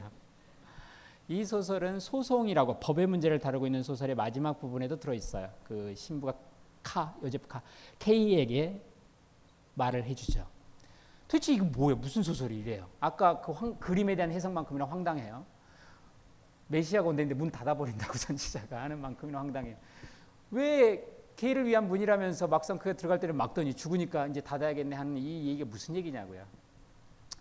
언뜻 해석할 수 있는 건 이런 거죠. 법은 만인을 위해 열려 있고 특히 가난한 사람들한테 열려 있다고 억울함을 호소할 수 있도록 그래서 위에 정의 법 뒤에 정의가 있고 그 정의에 이를 수 있게 가난하고 못 배운 사람들을 위해서 법은 항상 열려 있다고 말할지 모르겠어요. 그러나 이게 개뻥이라는 거라는 거죠. 이 소설에 따르면 말은 열려 있지만 실제 들어가려면 문턱이 못 들어간다고. 예, 이렇게 읽을 수도 있을 수는 있을 거예요. 그러나 카프카의 성격을 볼때 이렇게 소설이 직접적이지 않을 것 같아요. 이 해석이 불가능하지는 않아요. 즉 기만했다 가난한 사람들을 법이. 그러나 또 다른 실제로 왜 그러냐면 그 소송이라는 소설을 보면 거기에는 그 주인공 카가 똑같이 물어요. K가 뭐야 문지기가 속인 거잖아요라고. 그러자 그 이야기를 들려주던 신부가 그런 말합니다. 너무 속단하지 말라고. 속은 것은 문지기일 수도 있고 무엇보다 여기는 너를 위한 문이다와 너는 들어갈 수 없다 지금 이 말이 모순된다고 생각해야 그 말이 맞지 모순이 안 될지도 모른다는 거예요. 굉장히 이상한 말이에요. 다 신비한 말이에요. 원리적으로는. 어쨌든 어, 하나는 가난한 사람 속았다. 시골 사람 속았다. 이거. 두 번째 해석은 이런 거예요. 이게 뭐냐면 법은 뭐 한 건 없어요. 그냥 열려 있기만 했어요. 문이 법의 문은. 그런데 한 시골 사람의 삶을 평생 붙잡아 뒀잖아요. 어디 못 가게. 한 사람의 삶을 아무것도 안 한 채로 붙잡아둘 수 있는 게 법의 힘이라고. 그냥 열려 있기만 한 채로. 단지 문지기 뒤에 정의가 있다고. 정의가 언제는 실현될지 네가 거기에 이를지 모른다는 그 환상만 퍼뜨리면서 그리고 그 환상 속에서 문지기에게 대단한 권위를 부여하면서 이 정의를 무슨 지키는 사람처럼. 그러나 법이라고 하는 것은 우리가 부여한 정의에 대한 환상 때문에 유지되고 있는 건지도 몰라요. 실제는 아무것도 없는데 가보면. 우리가 그런 환상을 투여했기 때문에 아무것도 하지 않은 채로 우리 삶을 평생을 붙들어 두는 어떤 것인지도 모른다고 해석하시는 사람도 있을 거예요. 좀 뭐 그럴듯해 보여 이 해석도. 그런데 어쨌든 이런 두 가지 해석은 공통점이 있어요. 시골 사람 불쌍해 이거예요. 속았든 평생 붙잡혀 있었던 시골 사람 인생 법 때문에 망한 거잖아요. 그런데 아간벤의 해석에서 흥미로운 점은 시골 사람이 성공했다고 보는 거예요. 보통 해석은 시골 사람 불쌍했는데 뭐냐면 비록 평생을 바쳤지만 그는 드디어 법의 문을 닫아버리는데 성공했다 이렇게 말했어요. 놀면서 연구하면서 법의 문을 닫는데 그는 성공했다고요. 너무 어거지 해석 같잖아요. 근데 왜 이 해석에 제가 반응을 보였느냐? 그 문장 하나 보면 억지 해석이라고 느꼈을 텐데 저한테는 니체가 떠올랐기 때문에 니체 안티크리스트란 책이 떠올랐기 때문에 거기 보면 이 시골 사람 닮은 사람이 나와요. 누구냐면 예수 그리스도. 그리고 이 법에 관한 얘기가 나와요. 법의 문에 관한 얘기가. 니체는 예수에 대해서 굉장히 희한한 해석을 했어요. 안티크리스트는 초반에 어떤 책 하나를 겨냥하고 있어요. 어떤 책이냐면 지금도 팔더라고요. 저도 교보에 사서 읽었어요. 이거 읽다가 아, 르낭이라고 에르네스토 르낭이라고 하는 아주 흥미로운 사람이 실증주의 역사학자로 아주 유명한 사람이고 니체가 여러 번 씹는 주요한 인물 중에 하나입니다. 근데 에, 실증주의 역사학자인데 뭐 민족에 대한 조, 민족이란 무엇인가, 국민이란 무엇인가라는 좋은 책도 썼고 어, 근데 이 사람이 쓴 책에 예수의 생애라는 책이 있어요. 그런 책 지금도 팔고 있어요. 교보 뭐 딴 서점에서 죄송합니다. 교보편이 아닌데 왜 제가 교보를 광고하죠? 여러 군데서 팔아요. 아, 그런데 이 예수의 생애가 당시 굉장히 센세이션한 책이었어요. 왜 그러냐면 예수는 신이라고 생각하기 때문에 실증적으로 접근하려고 하는 시도 자체가 불, 불온한 것으로 받아들여져요. 이 르낭의 목표는 뭐였냐면 예술, 역사적 예술을 연구하겠다는 거예요. 역사적 나사렛에 살았던 어떤 청년을 연구하겠다고 달라든 거예요. 그런 건 굉장히 뭐랄까, 너 왜 그런 걸 연구하려고 하는 거야? 이런 말이 당연히 나올 거 아니에요. 신성 예술을 인간 예술로 접근하려고 하니까요. 그런데 어쨌든 책이 나왔는데 사람들이 다 좋아했어요. 왜요? 인간 예수가 너무 멋진 거예요. 너무 멋질 뿐만 아니라 우리 인간이 아닌 거예요. 보니까 슈퍼맨이에요. 완전 영웅이고 천재예요. 그래서 인간 예수였지만 사실 신 예수랑 또 뭐 차이가 없어요. 어마어마하게 많이 팔렸어요, 이 책이. 그런데 니체가 이 책을 읽고 분개했어요. 왜 분개했냐면 물론 예수가 어떤 사람이었을까 알 수 있는 자료가 별로 없어요. 있는 게 복음서뿐이에요. 복음서. 심하게 말하면 예수가 어떤 인물이었는지 나사렛의 젊은이가 어떤 인물이었는지 알 수 있는 자료가 복음서뿐인데 사실상 이 복음서라는 게 예수 죽은 지에 막 바울 서신은 3, 40년 신약에서 그렇지만 그건 서신이고요. 다른 복음서들은 막 70년, 100년 넘어서 쓰여진 것들이에요. 예수 죽은 뒤에. 그리고 니체가 보기에는 이 복음서가 특별한 조건에 쓰였어요. 편한 조건이 아니고 어떤 조건이냐면 예수의 제자들 초기 예수 공동체가 핍박을 어마어마하게 받잖아요. 로마로부터. 그래서 오직 모일 자리가 없으면 지하에 그 모여 공동묘지에서 모였겠어요. 카타콤이라고 사람들이 모여서 얘기를 하고 거기서 이들의 심정이 어땠을까 생각해 보라는 거예요. 얼마나 억울했겠어요. 이 핍박에 대해서 얼마나 로마에 대해서 분노가 막 타올랐겠어요. 자기 스승 억울이 억울하게 죽은 거, 자기들이 핍박받는 거. 그래서 자신들의 억울함, 신원이라 그러나요? 그 억울함을 뭔가 이렇게 펼쳐내고 싶었을 거예요. 우린 정말 억울하다고. 그리고 우리 생각을 막 널리 알리고 싶었을 거예요. 자기 선생의 생각보다 우리 공동체의 생각을. 그런 분위기에서 썼기 때문에 일종의 프로파간다였다는 거예요. 약간 자기 생각들을 알려야 하고 자기를 변호했어야 한다고. 그런 목적에서 책을 써야 되니까 예수의 어떤 삶에 대해서 포인트를 줬을 거예요. 어떤 삶은 포인트를 생략했을 거고 어떤 부분은 좀 덧칠했을 수 있고 어떤 부분은 집단 창작물이라 막 이런 생각 저런 생각이 들어갔을 거라는 거예요. 그래서 성경의 구절들이 미묘하게 충돌한다는 거예요. 자꾸 자기가 보건대 예수가 니체가 보건대는 그런데 재밌는 것은 그러다 보니까 이제 니체가 예수를 욕하는 부분들이 있어요. 비난할 때 그때는 되게 원한의 차 있고 분노의 차 있는 예수를 되게 니체가 비판합니다. 그런데 안티크리스토라는 책에는 니체가 뭐라고 썼냐면 그런데 니체가 정말 좋아하는 유형도 있어요. 예수에게. 너무도 당연한 것이 복음서는 온갖 목적에서 쓰였기 때문에 온갖 이야기들이 들어있고 그 중에는 예수의 이런 예수 모습도 있지만 저런 예수 모습도 있다는 거예요. 니체가 정말로 이게 진짜 예수 아닐까 진짜란 말 땅터 칠게요. 니체 자신이 마음에 드는 건 어떤 거냐면 천진난만 아기 같은 예수가 있다는 거예요. 도무지 죄라고 하는 것이 성립될 수 없는 어떤 예수가 있고 어찌 보면 바보 같은 예수가 있다고. 예수는 자기가 마음에 드는 그 메시아 예수는 이런 거예요. 슈퍼맨이 아니라 영웅이나 천재에 관한 얘기가 아니라 오히려 반대편에 섰던 사람이라고. 평범한 사람들의 이야기. 그래서 엘리트가 세상을 구원하거나 슈퍼맨이 우리를 구한다는 게 아니라 우리 자신 모두가 다 신의 아들이라고. 가난고 헐벗던 배웠던 못 배웠던 간에 다 신의 아들이고 나만이 아니라 그리고 평범한 사람들에 관한 구원에 관한 얘기라는 거예요. 뭔가 대단한 뭔가에 관한 게 아니라. 그래서 그는 차라리 오늘날로 따지면 시베리아 수용소에 갔을 정치범일 수 있었다고. 사람들에게 평등을 가르쳤던 사람. 구원이라고 하는 것이 신이라고 하는 것이 평범한 사람들이 다 있다고 하는 걸 가르쳤던 사람이라는 거죠. 니체가 보건데. 따라서 영웅주의로 풀면 안 된다는 거예요. 예수에게 슈퍼맨을 읽는 것이야말로 가장 반예수적이라는 어떤 의미에서는. 그래서 니체는 구, 구세주 메시아의 독특한 유형이 니체, 아, 예수에게는 있는데 그건 뭐냐면 백치 구원론이에요. 백치, 바보가 세상을 구한다. 아, 제가 이 얘기를 하고 니체가 사실 엄청 칭찬한 거거든요, 이 구절을. 근데 어디선가 이걸 얘기했다가 제지당했어요. 초청 강연에서. 어, 나중에 다시 허용되겠지만 예수를 바보라고 불렀다고. 너무 서글펐어요. 왜냐하면 안티크리스토를 쓴 신은 죽었다고 말한 니체에 대한 강연을 요청했으면서 뿐만 아니라 니체가 유일하게 예수를 칭찬한 문장인데 거기서 걸렸어요. 하필이면. 예수가 가장 위대하다고 뭔가를 말하려는 그 순간에 그놈의 종이와 잉크에 걸렸어요. 바보라고 하고 흥분한 걸 봤어요. 신은 안 죽었다는 걸 뼈저리게 느꼈어요. 뿐만 아니라 니체는 아직도 멀었다는 생각이 들었어요. 여기서 뭔가 이해되려. 칭찬한 거 가지고 화를 내는 건 처음 봤어요. 다시 칭찬으로 돌아갑니다. 아, 아, 도스토옙스키 소설 백치를 염두에 뒀던 것 같아요. 니체가. 여기에 뭐가 있냐면 백치 바보가 세상을 구원한다는 말에는 뭐가 있냐면 예수는 어떤 의미에서 니체가 보건데 이런 거예요. 한번 생각을 해보자는 거예요. 이 나사렛이라는 동네잖아요. 에루살렘 출신이 아니잖아요. 당시 문화의 중심지인 에루살렘이 아니란 얘기는 에루살렘의 고급 문화, 교양 지식으로부터 멀어 있다 이 말이 멀리 있다 이런 뜻이에요. 지식이라든지 고급 문화로부터 멀리 떨어져 있는 사람이라고 나사렛이라는 곳은 뿐만 아니라 목수의 아들이잖아요. 그 동네에 편지 하나 읽을 줄 아는 사람 한 사람 있으면 다행인 동네에 목수의 아들이면 오늘날 따지면 학벌 좋을 리 없다 이거예요.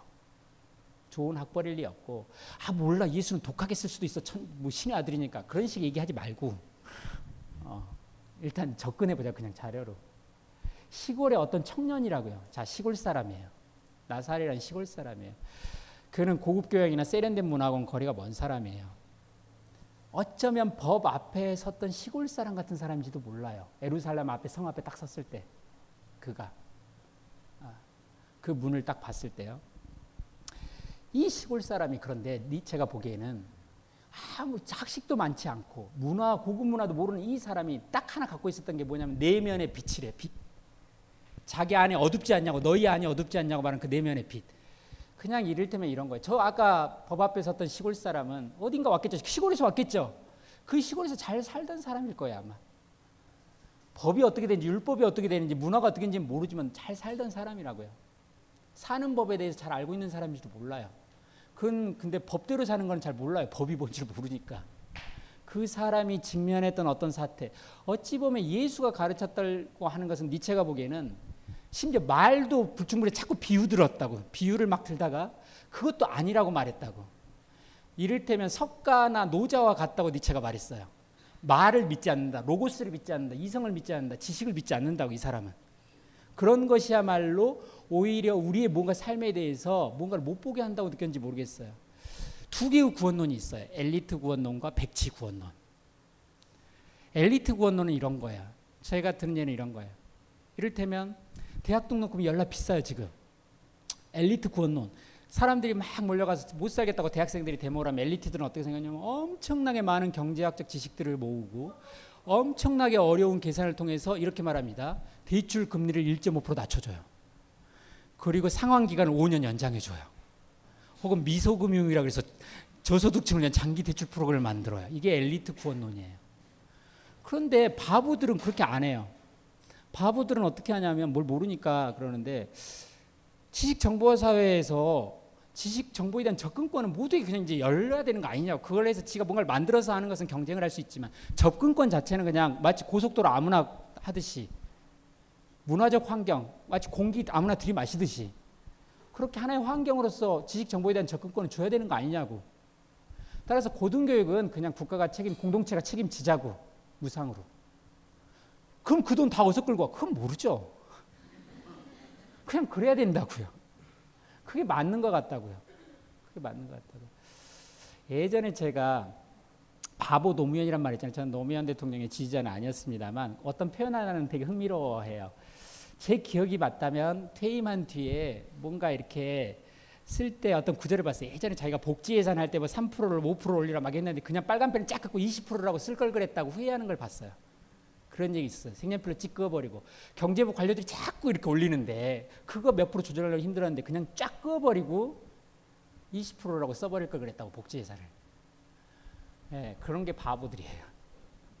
그런데 니체 말은 예수가 그런 것 같다는 거예요. 율법을 몰라요.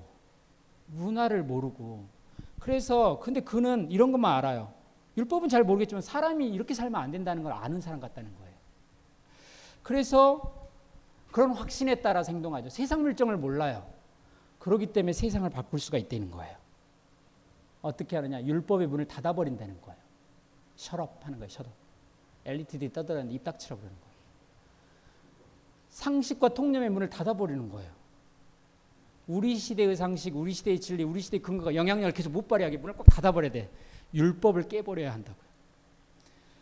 법의 문을 닫아야 미래가 온다고. 다른 세상이 온다고. 우리 시대의 상식을 멈춰야 다른 세상이 온다고. 메시아는 그래야 도래한대요. 자, 아까 그 그림으로 다시 돌아가면 선지자가 문을 닫으려고 해서 도시의 문을. 왜냐하면 메시아가 그래야 도래하니까요. 어찌 보면 메시아의 도래를 준비하는 선지자란 니체는 엘리야 선지자든 뭐 그 이사야 선지자에 대해서 그런 말했는데 선지자란 비판가라고 비평가라고 왜 그렇겠어요? 비평이라고 하는 거, 비판이라고 하는 건 우리 시대 율법을 효력을 멈추게 하는 거예요. 우리가 상식적으로 알고 우리가 믿고 있는 것의 효력이 더 이상 작동하지 않도록 문을 닫아버리는 것. 이게 비평가가 할 일이에요. 그래야 새로운 작품이 도래하니까요.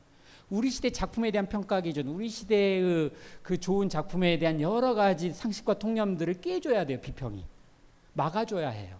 그래야 작품이 도래한다고요. 그래야 메시아가 도래한다고요. 그래서 선지자는 비평가예요. 그는 기다리고 준비하고 있는 거예요. 뭘요? 메시아가 도래하기를. 작품이 도래하기를요. 어. 왜요?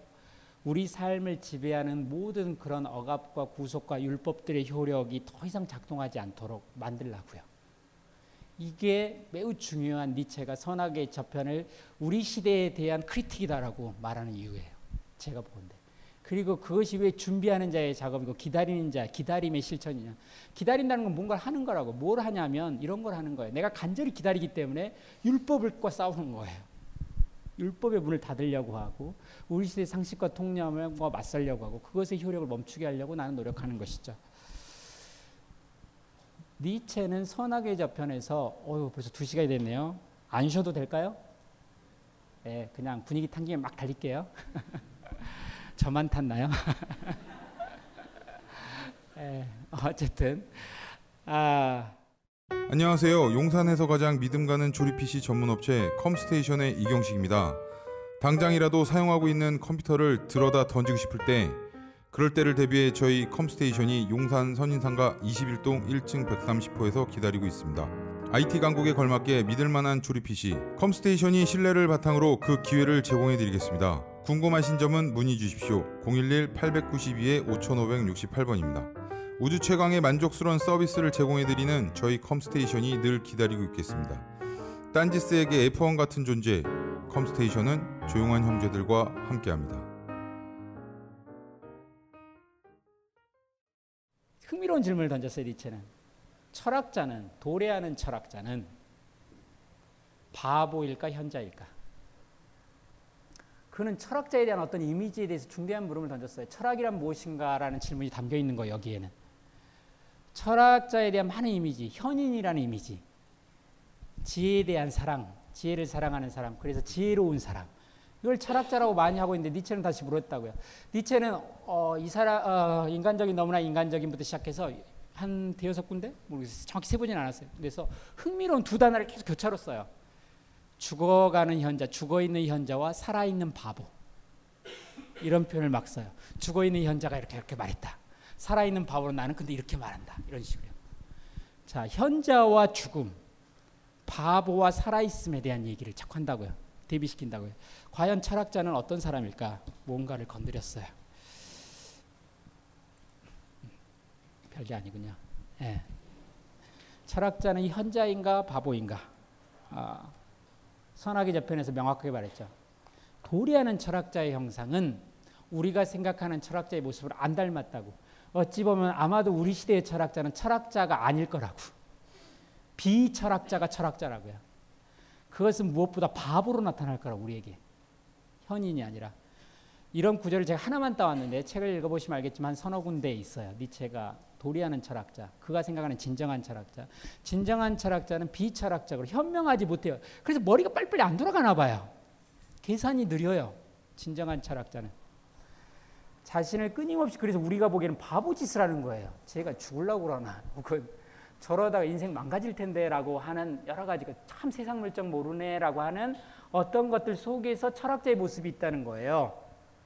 자신을 지혜의 친구라고 느끼지 않고 불쾌한 바보, 위험한 의문부호라고 느끼는 사람. 저런 의문부호 품면 인생 편하지 않은데 라는 라고 말할 수 있는 어떤 의문부호를 간직한 사람. 네, 그가 물음표를 찍는 날이 있으면 되게 위험한 순간이에요. 사실은 물음표만으로도 위험해요. 물음표만으로도 세상은 위험해요. 네, 이렇게 존재하는 인간들이 있다는 거예요. 도대체 이 인간이 무엇인가라고 하는 거죠. 저는 이 단어를 딱 떠올 때 바로 떠올랐던 사람이 한 사람 있어요. 사실은 두 사람인데 예, 한 사람은 제가 철학자와 있었던 어떤 장애인 여성이었고요.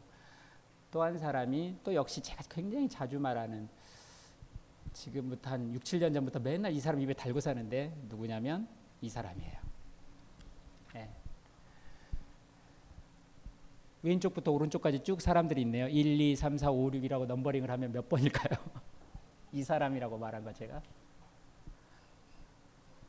이 여섯 명 중에 한 사람, 사실 이 여섯 사람 다죠. 뭐. 근데 이 여섯 명 중에 한 명을 제가 너무너무 좋아해서 옛날에 이 한 사람 때문에 서글퍼서 91년 이후에 그 비극적 파토스를 가졌을 때도 뭐 싸돌아다니다 들어와서 후배들하고 이 사람 평전을 읽고 나서 되게 막 우울해져 버렸는데 지금은 그렇지 않고 맨날 이 사람을 자꾸 뭔가 아, 하여튼 기쁜 일 했습니다.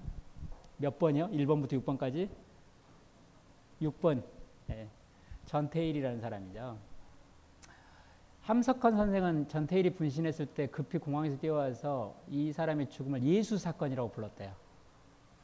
예수 사건이라고. 전태일이라는 사람의 죽음을 예수 사건이라고. 물론 이제 그 말씀드렸지만 이제 뭐 기독교에 대한 어떤 믿음을 갖고 계신 분은 되게 거북한 단어일 수도 있어요. 근데 어쨌든 뭐 함석헌 선생 얘기해요. 예수 사건이라고. 저도 뭔가 봐요. 그런데 뭘 보냐면 바보. 아까 예수 얘기했잖아요. 바보가 구원한다고 할 때. 그런데 함사건 선생은 어떤 면에서 그걸 그렇게 중시했는지 모르겠어요. 이 죽음이 가져온 어떤 사건에서 예수의 죽음을 받는지 모르겠어요. 그러나 저는 그 사건보다 어, 굳이 말하면 철학 사건이 일어났어요. 이 사람에게. 철학 사건이라고 말하는 것은 철학이 자기를 드러내는 사건이에요. 철학이 인칭 대명사라면 그가 자기 모습을 보인 사건이라고 생각해요. 죽었을 때 말고요. 그가 살았을 때요. 어, 오히려 죽음이라고 하는 것은 그의 분신이라고 하는 것은 그가 살았을 때 겪었, 던 어떤 일을 재확증한 것에 불과해요. 이전에 일어났던 사건을 그냥 다시 확인해 주는 거예요. 언제가 철학 사건이냐면 이 사람이 무언가를 만들었을 때, 무언가를 만들었었냐면 어떤 모임을 만들었을 때 그것이 철학 사건이에요. 왜냐하면 그때 그는 각성했어요. 깨달았다고요. 그 모임 이름이 거기 저기 써진 것처럼 바보들이 절대 만들 수 없는 모임이에요. 모임 이름이 바보회예요. 항상 말씀드리지만 바보회는 바보들이 못 만들어요. 왜 그런지 아시죠? 자기가 바보인 걸 모르니까요, 바보들은. 바, 우리가 바보였다는 걸 처절히 알아야 된다고 전태일은 그랬어요. 우리는 바보들이었다고. 그 점을 절대 잊으면 안 된다고. 이 사람이 각성하게 된 계기는 여러 가지가 있을 거예요. 책과 관련해서 보면 근로기준법이라는 책을 읽은 거죠. 어, 굉장히 많은 사람들이 한 층을 막 두셋으로 나눠서 거기에 이제 겨우 중학생이나 될 것 같은 여공들이 오빠나 뭐 여동생 혹은 집에 가게에 보탬이 되려고 장시간 노동을 하고 먼지를 다 들이마시고 폐병에 걸리고 어, 밥값 아끼려고 그 국화빵 우리 보통 말하는 천 원에 열 개씩 막 주는 그런 거 먹고 점심 때우고 어, 전태일은 그나마 조금 나아서 그보다 조금 더 벌었지만 이러면 안 된다고 생각했어요. 이게 사람 사는 법이 아니니까요. 이럴 수는 없다고 생각했죠. 했겠죠. 어쨌지 막 고민하고 뒤척이다가 그 아버지가 권해준 어떤 책 근로기준법이라는 책을 보고 완전히 머리가 돌았어요. 우리 바보였다는 거예요. 법에 이러면 안 된다고 다 써 있으니까 가서 말하면 되고 돈 제대로 줄 것, 환풍기도 달 것, 어? 근로환경 개선할 것, 이거 안 지키면 우리 노동조합 만들겠다고. 이렇게 다 되는 거예요. 그래서 우리는 바보였다고 처절히 깨달아야 한다고 해서 만든 이름이 바보회예요. 이제 이 사람이 달라진 거예요. 이 사람의 죽음에 관해서 온갖 해석이 가능하지만 제 해석은 이거예요. 이 사람은 나중에 알게 되죠. 다 노동청이나 회사나 정부나 다 한 통속이라는 거. 사장님이나 경찰이랑 공무원들이 안 돼요. 죽죠. 그러나 이 죽음은 저는 이렇게 생각해요. 좌절도 아니고 혹은 좌절할 줄 몰라서 자기 몸에 불질러서 마지막 싸운 것도 아니고 이 사람이 이미 깨어나서 한때 바보였던 걸 아는 사람이라 다시 과거로 못 돌아가요.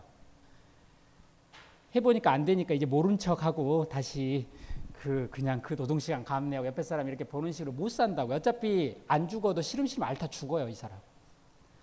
자신이 바보였다는 걸 한번 깨달은 사람은 과거로 못 돌아가요. 불의 기점을 어떤 겪으니까. 죽을 수는 있어도 바보가 될 수는 없어요. 그런데 이 대목이 철학적 매우 중요한 사건이라고 바보회를 만드는 각성의 사건이. 자 여기에 한 바보의 첫 번째 이름이 우린 바보였다는 거예요. 그러나 두 번째 이름을 사실은 오늘 더 말, 아니 두 번째 이유를 말하고 싶어요. 스스로 바보라고 불렀던 두 번째 이유가 있어요.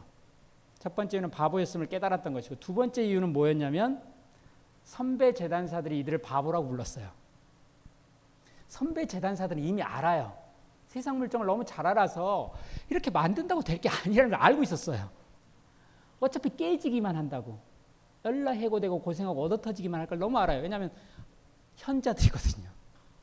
이 선배 재단사들은 현인들이에요. 그런데 니체적으로 말하면 죽은 현자들이죠. 그래서 현자들은 지혜롭지만 세상을 못 바꿔요. 세상에 적응하는 법에 관해서 도사들이죠. 잘 알아요. 어떻게 해야 그나마 살 수 있는지를. 이렇게 못 바꿔요. 이와 관련돼서 떠오르는 사람이 굉장히 많은데 W 이, 이 두보이스라고 이게 노예 해방에 대해서 연구한 아주 전설적인 흑인 학자인데 그 사람도 딱 그랬어요. 노예 해방은 제 식으로 말하면 바보 노예들 때문에 일어난 거라고. 영리한 노예들은 그 틈을 타가지고 최대한 백인들한테 붙었는데 나가면 어차피 총 맞아 죽고 굶어 죽고 북부로 가도 산다는 보장도 없었을 때니까. 그런데 이 바보들이 모르는 바보들이 자꾸 뛰쳐나간다는 거예요. 이 도망 노예들이 노예 해방을 가져왔다 그랬어요. 도망 노예들이 계속 도망치니까요. 바보들이. 다시 말하면 니체는 이런 거. 이 살아있는 바보들, 율법을 모르는 애들, 세상 물정 모르는 바보들이 이상하게 세상을 바꿔놓는다는 거예요. 다시 묻는 거죠. 철학자란 누구인가? 도래하는 철학자. 미래, 메시아는 어떤 존재인가? 혹은 누구에게 메시아는 도래하는가? 이 살아있는 바보들한테 도래한다는 거예요. 이게 철학자의 형상이라고. 철학자는 생각하고 다르게 지식 많은 사람이 아니라고. 교양 많은 사람들이 아니라 그런 사람 널려 있어요. 그런 사람들은 지배체제의 협력자들이에요. 적당하게 위로하는 말 우리한테 해주면서 이 체제를 견디게 해줘요. 그래서 힐링해 주니까 더 오래 노예로 살 수 있어요. 또 힘이 나거든요. 노예로 살 만한 용기도 나고 에너지를 얻을 수 있어요. 아, 현자는 체제의 협력자예요. 바보, 그것도 의문부호를 품은 바보가 도래하는 철학자라고 니체는 그랬어요. 예. 그러면서 하나의 단어를 말합니다. 여러분이 읽으면 어떤 단어 하나를 발견할 텐데 도래하는 철학자를 알게 해주는 혹은 도래하는 철학자가 사랑하는 부사 하나가 있다고. 그 부사가 뭐냐? 독일어는 필라이시트라고 영어로는 perhaps라고 하는 어쩌면 혹시라고 하는 단어예요. 이 단어를 니체가 여러 군데서 말해 짜라투스탄 이렇게 말했다도 말하고 여러 군데서 이 단어가 나와요. 즐거운 지식에도 나오고 선악의 재편에도 여러 번 나오고요. 이 선악의 저편에서 아이 부사를 하나를 아주 길게 설명하고 있어요. 이 단어야말로 정말 중요하다. 이 바보들의 단어예요. 어쩌면이라는 단어요. 자 여기 보세요. 어쩌면 vielleicht. 그건 아마라고도 막 번역하는데 어쩌면이라는 단어가 좋아요. 아마는 개연성처럼 마치 확률 문제처럼 문제를 바라보게 해서 좋은 번역어가 아니에요. 이럴 수도 있고 저럴 수도 있는데 아마 그럴 수도 있겠지라는 식으로 내일 비가 올까? 뭐 그럴 수도 있지 어쩌면 그런 단어가 아니에요. 이 단어는 의심의 단어예요. 혹시 어쩌면 이렇게 번역해야 하는 단어예요. 뭐라고 말했냐? 이 위험한 단어 어쩌면에 누가 마음을 도대체 쓸까? 이런 마음을 쓰는 사람이 있을까? 이 마음을 쓰는 사람을 새로운 종류의 철학자라고 부르는 거예요. 지금까지 철학자와는 뭔가 다른 다른 취향을 가진 어떤 철학자가 도래하기를 우리는 기다려야 된다고 니체가 그랬어요. 그는 위험한 가정의 철학자라고. 무슨 말이냐면 자꾸 이상한 가정을 하려 그래요. 혹시 이럴 수도 있는 거 아니야? 어쩌면 이게 아닌지도 모르잖아 라고. 이런 위험한 가정을 하는 사람. 나는 그런 새로운 철학자가 출연하기를 기다리고 있고 그런 철학자가 출연하고 있다고 생각한다고 이 책에 썼어요. 어차피 도래하는 메시아 혹은 메시아의 도래를 기다리는 선지자의 모습은 이 단어예요. 어쩌면. 왜 이 어쩌면이라는 단어가 중요하냐? 아마 전태일이 마음에 품었을 단어일 거예요. 선배 재단사들 이 바보들하고 말릴 때 다 한통속이고 법대로 될 줄 알아 라고 말할 때 물론 선배 재단사들이 맞을지도 몰라요. 하지만 어쩌면 아닐지도 몰라요. 어쩌면 그들이 알고 있는 대로 안 될지도 몰라요. 세상의 현자들이 아는 대로. 어쩌면요. 율법이라고 하는 것. 세상의 율법이라고 하는 것은 가능과 불가능을 아는 거예요. 이건 해도 되고 이건 하면 안 되고. 이건 될 수 있고 이건 될 수 없고예요. 현자들은 이걸 너무 잘 알아요. 세상 물정에 박다는 것은 율법을 안다는 것은 파서블과 임파서블에 대해서 아는 거예요. 그런데 이 구별을 율법, 둘을 나누는 이 율법, 이 경계선을 흐트러뜨린 단어가 이거예요. 어쩌면. 프랑스 철학자 자크 데리다는 이 단어를 니체 이 단어를 이렇게 불렀어요. 희한한데 포시빌리사시옹이라고 가능화의 단어라는 거예요. 불가능을 갑자기 그 불가능성의 절대적 근거를 무너뜨리면서 가능성의 영역으로 뭔가를 끌어내려요. 모르죠. 이제 시도와 물음의 영역으로 끌어내린다고 어떤 단어들을.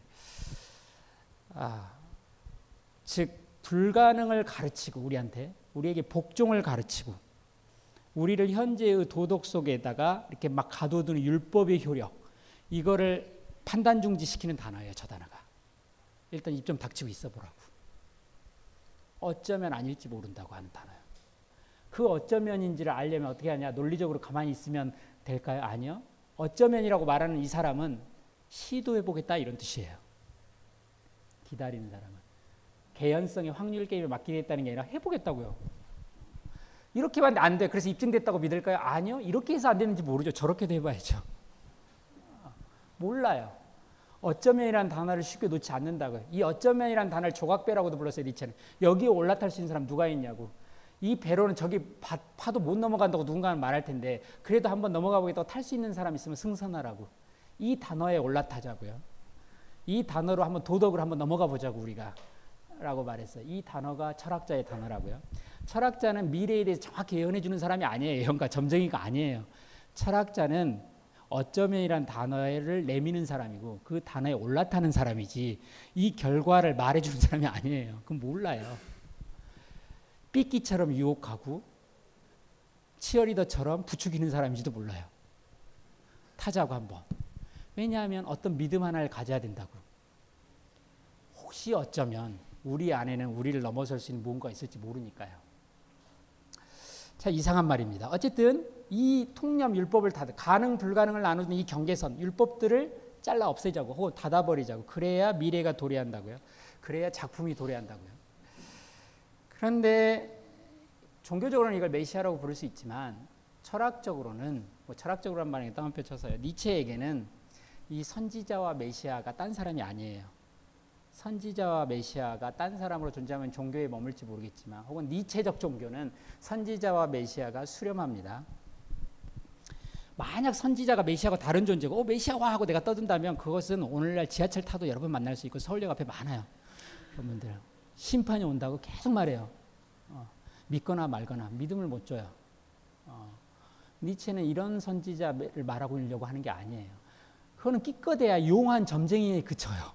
설령 사람들이 가보라고 저 사람 말 들으라고 해도 용한 점쟁이 수준이 아니라고요. 니체에게 있어서는 어떠냐면 선지자가 우리가 메시아를 느낄 수 있으려면 선지자한테 메시아를 볼 수 있어야 해요. 다시 말하면 선지자가 무한히 메시아에 다가가는 한에서 우리는 메시아를 예감하는 거예요.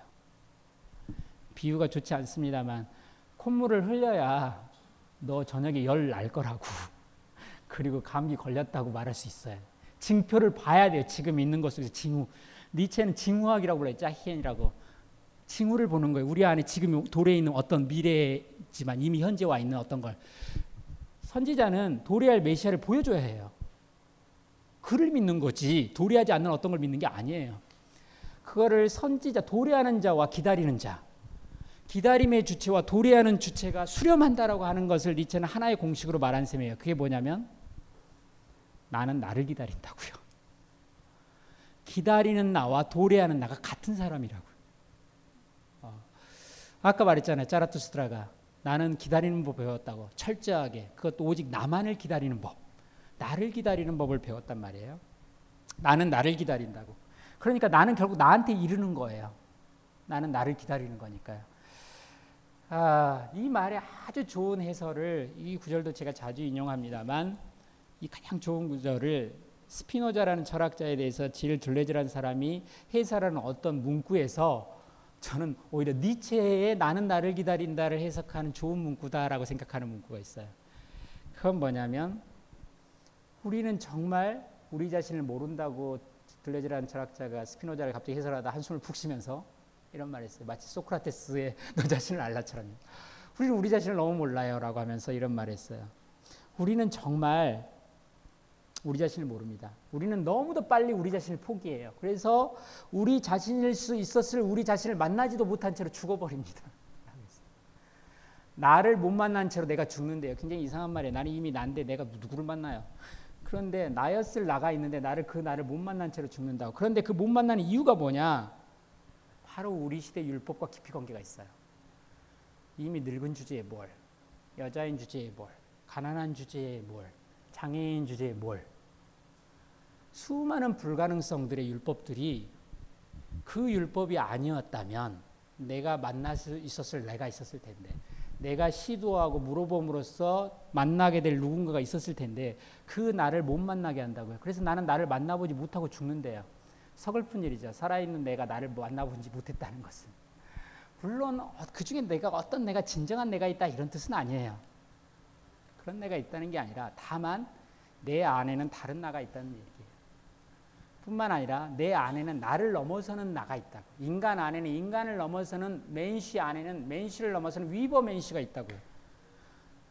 초인이라는 게 뭐가 있으니까 그걸 간다는 게 아니라 인간의 자기 극복이 인간 안에 있다고 정말 나는 인간을 긍정한다고요. 니체가 인간적인 너무나 인간적인 냉소한 아주 다른 어떤 얘기를 한 거예요. 인간 안에는 긍정할 대목이 있다고. 나 안에는 나를 긍정할 대목이 있다는 거예요. 이상한 얘기지만 니체는 신은 죽었다고 말했어요. 그러나 엄밀한 의미에서 보면 니체는 신앙을 포기한 사람은 아니에요. 뭘 포기했냐면 다만 어떤 신앙에 반대했냐면 나를 잃어버리는 신앙, 나를 순교시키는 신앙. 그래서 나를 포기하는 신앙에 반대했던 거예요. 정말 중요한 신앙이 있어요. 정말 중요한 신에 대한 믿음이 있어요. 이 아재 개그라 그래서 좀 그럴까 걱정되는데 어떤 신이냐면 자신에 대한 신앙이야. 죄송합니다. 어쨌든 나 안에 나를 넘어서는 나. 내 내가 딛고 서는데 내 머리를 딛고 설수 있는 나가 있대요. 그 나를 좀 믿으라는 거예요. 물론 근거가 없죠. 왜 믿으라 그랬겠어요? 논리적으로 증명 안 되니까 그렇죠. 그러나 철학이라고 하는 것은 이 믿음으로 투신하는 거예요. 아까 말했잖아요. 조각배 탔다고 신대륙에 도착한다는 보장이 없다니까요. 그러나 어떤 용기를 필요로 해요, 우리는. 어떤 믿음을 필요로 해요. 그 믿음은 초월적 존재에 대한 믿음이 아니에요.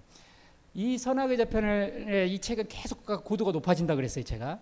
마지막에 가면 사실은 괴테의 파우스트를 겨냥하고 있는 책인지도 몰라요. 파우스트가 굉장히 중요한 문제를 제기했거든요. 세상의 죽은 현자, 죽은 지식에 대해서. 그래서 파우스트의 첫 대사가 이거예요. 다 지식이 죽었다고. 이렇게 파우스트 박사가 이렇게 많은 걸 내가 읽었고 이렇게 많은 걸 쌓아뒀는데 내 삶을 하나도 구원하지 못하는 거예요. 그래서 이 사람은 갑자기 정령을 찾습니다. 지식이 죽었기 때문에 에스프리가 사라져서 뭘 찾아요. 그래서 해골바가지 뼈다귀 같은 지식만 쌓여 있다는 거예요. 그래서 그가 정령을 찾아서 떠나면서 여행이 시작되고 마지막에 가면 높은 데 오르죠. 그 높은 곳에 이르러서 나중에 이제 구원받아요. 그렇죠? 마리아가 이렇게 가지고 착 올라갑니다. 니체의 이 선악의 저편 마지막에 보면 그 괴테의 대사를 그대로 파우스트의 대사를 끄집어놨어요. 그러나 화를 파우스트를 비판하는 대사예요, 사실은. 어떤 사람은 세상 이 높은 데까지 올라와서도 또 위를 쳐다보는 인간이 있다고. 그게 파우스트예요. 구원이 하늘을 보고 있다고. 거기까지 올라갔으면 내려다봐야 되는데 이렇게 확 튀었는데 왜 올려다보냐고. 다시 말하면 딴 세계로 도망가려고 하지 말고 구원을 이 세계의 대지에 대해서 믿음을 가지라고요. 신, 인간에서 벗어나서 신로 올라가는 게 구원이 아니고 인간을 다시 볼 줄 알게 되는 것. 인간 안에 높은 것을 볼 줄 아는 그 눈을 갖는 것. 그것이 구원이니까. 나는 하느님이 구원하지 않고 내가 구원한다는 거예요. 혹은 우리 사회는 하느님이 구원하지 않고 우리가 구원한다고. 그것이 내 안에 있는 거예요. 내 안에 있는 나. 나 안에 나를 넘어선 존재가 있다고. 나를 극복하는 존재가 내 안에 있다고요. 믿거나 말거나죠. 이 믿음을 가지고 철학을 하는 거예요. 내 안에 그런 힘이 있다고 하는 것. 율법들은 우리에게 우리가 도래하는 걸 막고 있어요. 그래서 선지자는 비평가, 비판가가 돼야 된다 이거예요. 이육사 얘기로 돌아가면 이육사는 초인을 어떻게 생각했는지 잘 모르겠어요. 다만 오늘 맥락에서 보자면 노래 가난한 노래의 씨를 뿌려두고 그 천고의 시간대에 노래 부를 사람도 역시 나예요. 나는 내가 뿌려둔 노래의 씨가 자라서 자란 노래를 내가 부를 거예요. 목 놓아서. 그것은 나의 노래예요. 니체식으로 보자면. 나는 내가 뿌려놓은 노래의 씨앗이 자라서 잔 노래를 나의 노래로서 부를 거라고요. 그것은 저 멀리서 어디선가 찾아오는 그런 얘기가 아니에요. 어찌 보면 지쳐서 청포를 입고 와서 온 나, 그리고 그를 맞이, 그를 맞이하려고 음식을 준비하는 나는 날 거예요. 나를 맞이하는 날 거라고요. 끊임없는 시도와 물음 속에서 지쳤을 나에게 고생했다고 말하는 나는 나예요. 이 책의 마지막 후곡에 가면 저는 그렇게 읽었어요. 나하상이라고 이, 이 노래, 이 선악의 재편 끝나고 노래가 하는데 거기서 위에서 정상에서 사람을 맞이한 어떤 존재가 나올 거예요. 그런데 그 사람은 나예요. 올라오는 나를 보고 있는 나. 올라오는 나의 손을 잡는 게 나라고요.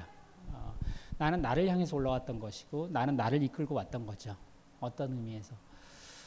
아, 이 이거를 말하자면 이게 존재의 미학이에요. 미학.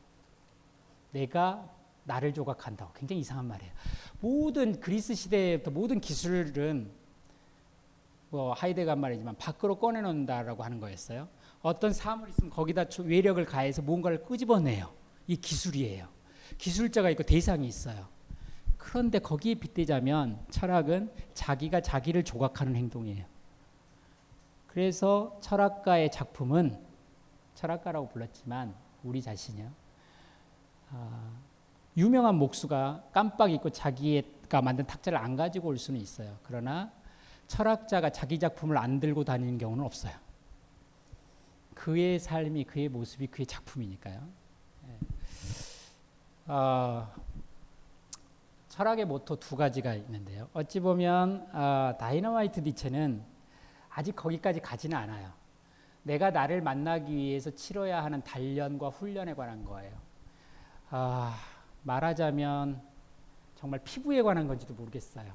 예전에 견유주의자들은 어, 그 헐벗고 다녔는데요. 물론 돈이 없어서도 그렇지만 단련하기 위해서요. 그래서 뭐 예전에 추운 날 때는 눈밭에서 뒹굴고 뜨거울 날에는 뜨겁게 달구어진 청동 동상을 막 껴안고 그랬대요. 왜 이런 짓을 하느냐? 아무 데서나 살 수 있으려고요. 나를 단련하는 거예요.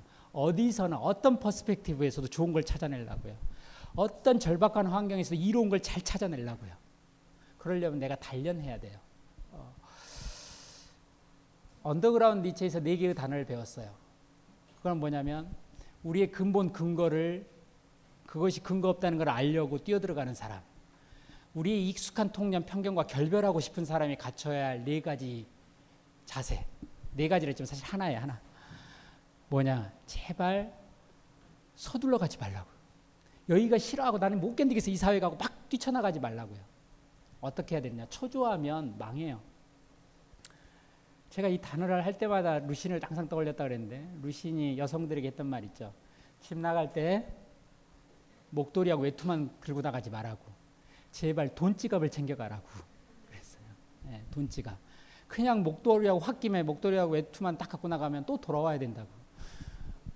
돈지갑을 챙겨라 그랬어요. 그런데 조금 더 붙이자면 저 같으면 수식어가 좀 필요한 돈지갑을 바로 챙기면 티나면 안 돼요. 서서히. 통장 계좌도 하나 개설하고 남편 월급도 슬슬슬 빼돌리고 어디다 썼다 하고 비자금도 조성하고 해서 계속 모아야 돼요. 들통나지 않게 신중하게. 너무 편해지 말고 웃으면서 부드럽게. 그러나 나갈 때는 가차없이 돌아보지 말고. 네. 중요한 건 혁명이라고 하는 것은 그런 거예요. 어떤 결, 결별한다고 하는 것은 속도의 문제가 아니에요. 단호함의 문제지. 다시는 여기 들어오지 않겠다라고. 니체는 자기가 땜, 떠난 뒤에 뗏목을 불질러 버렸다 그랬는데 안 돌아가려고. 이런 단호함의 문제이지. 내가 다시는 이 짓을, 이 바보 짓을 할 수 없다. 전태일은 죽었죠. 다시는 바보로 못 돌아가요. 다시는 이 짓을 할 수 없다고. 가차 없어요. 단호할 거예요. 그러나 거기에 이르는 길을 욱하면 안 돼요. 뭐라고요? 서서히, 신중하게, 부드럽게. 하지만 가차 없이. 이게 언더그라운드 니체, 서광을 읽을 때 제가 배웠던 네 개의 단어예요. 사실 네 개의 단어로 이루어진 하나의 삶의 처세, 처세술, 뭐 나쁜 의미로 좋은 의미로요. 용법, 실천 전략 이라고 부를 수 있는 거예요.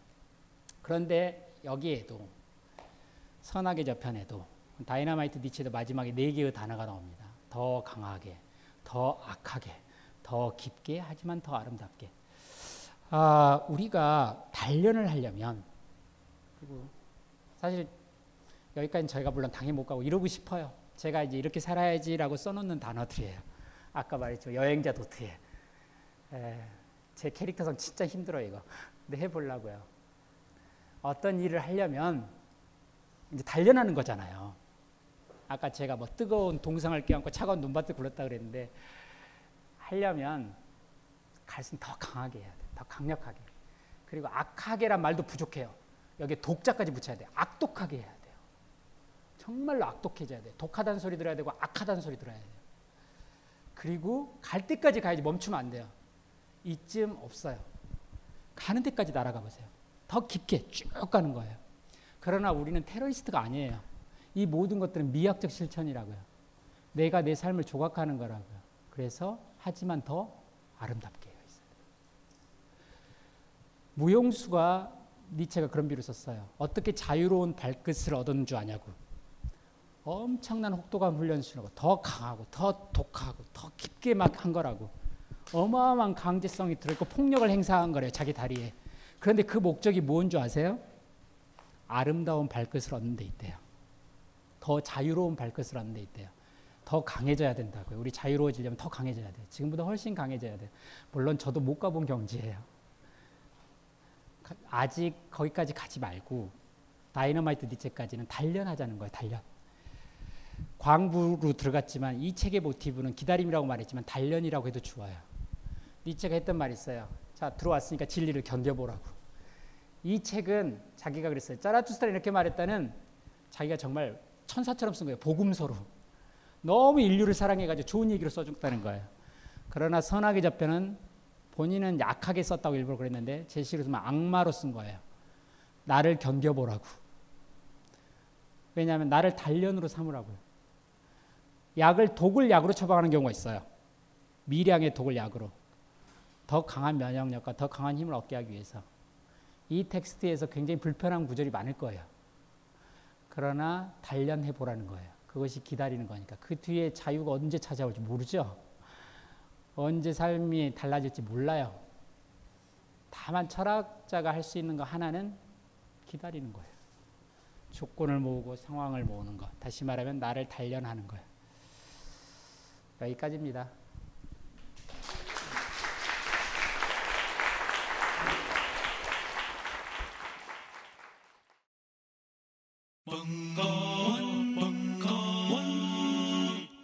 벙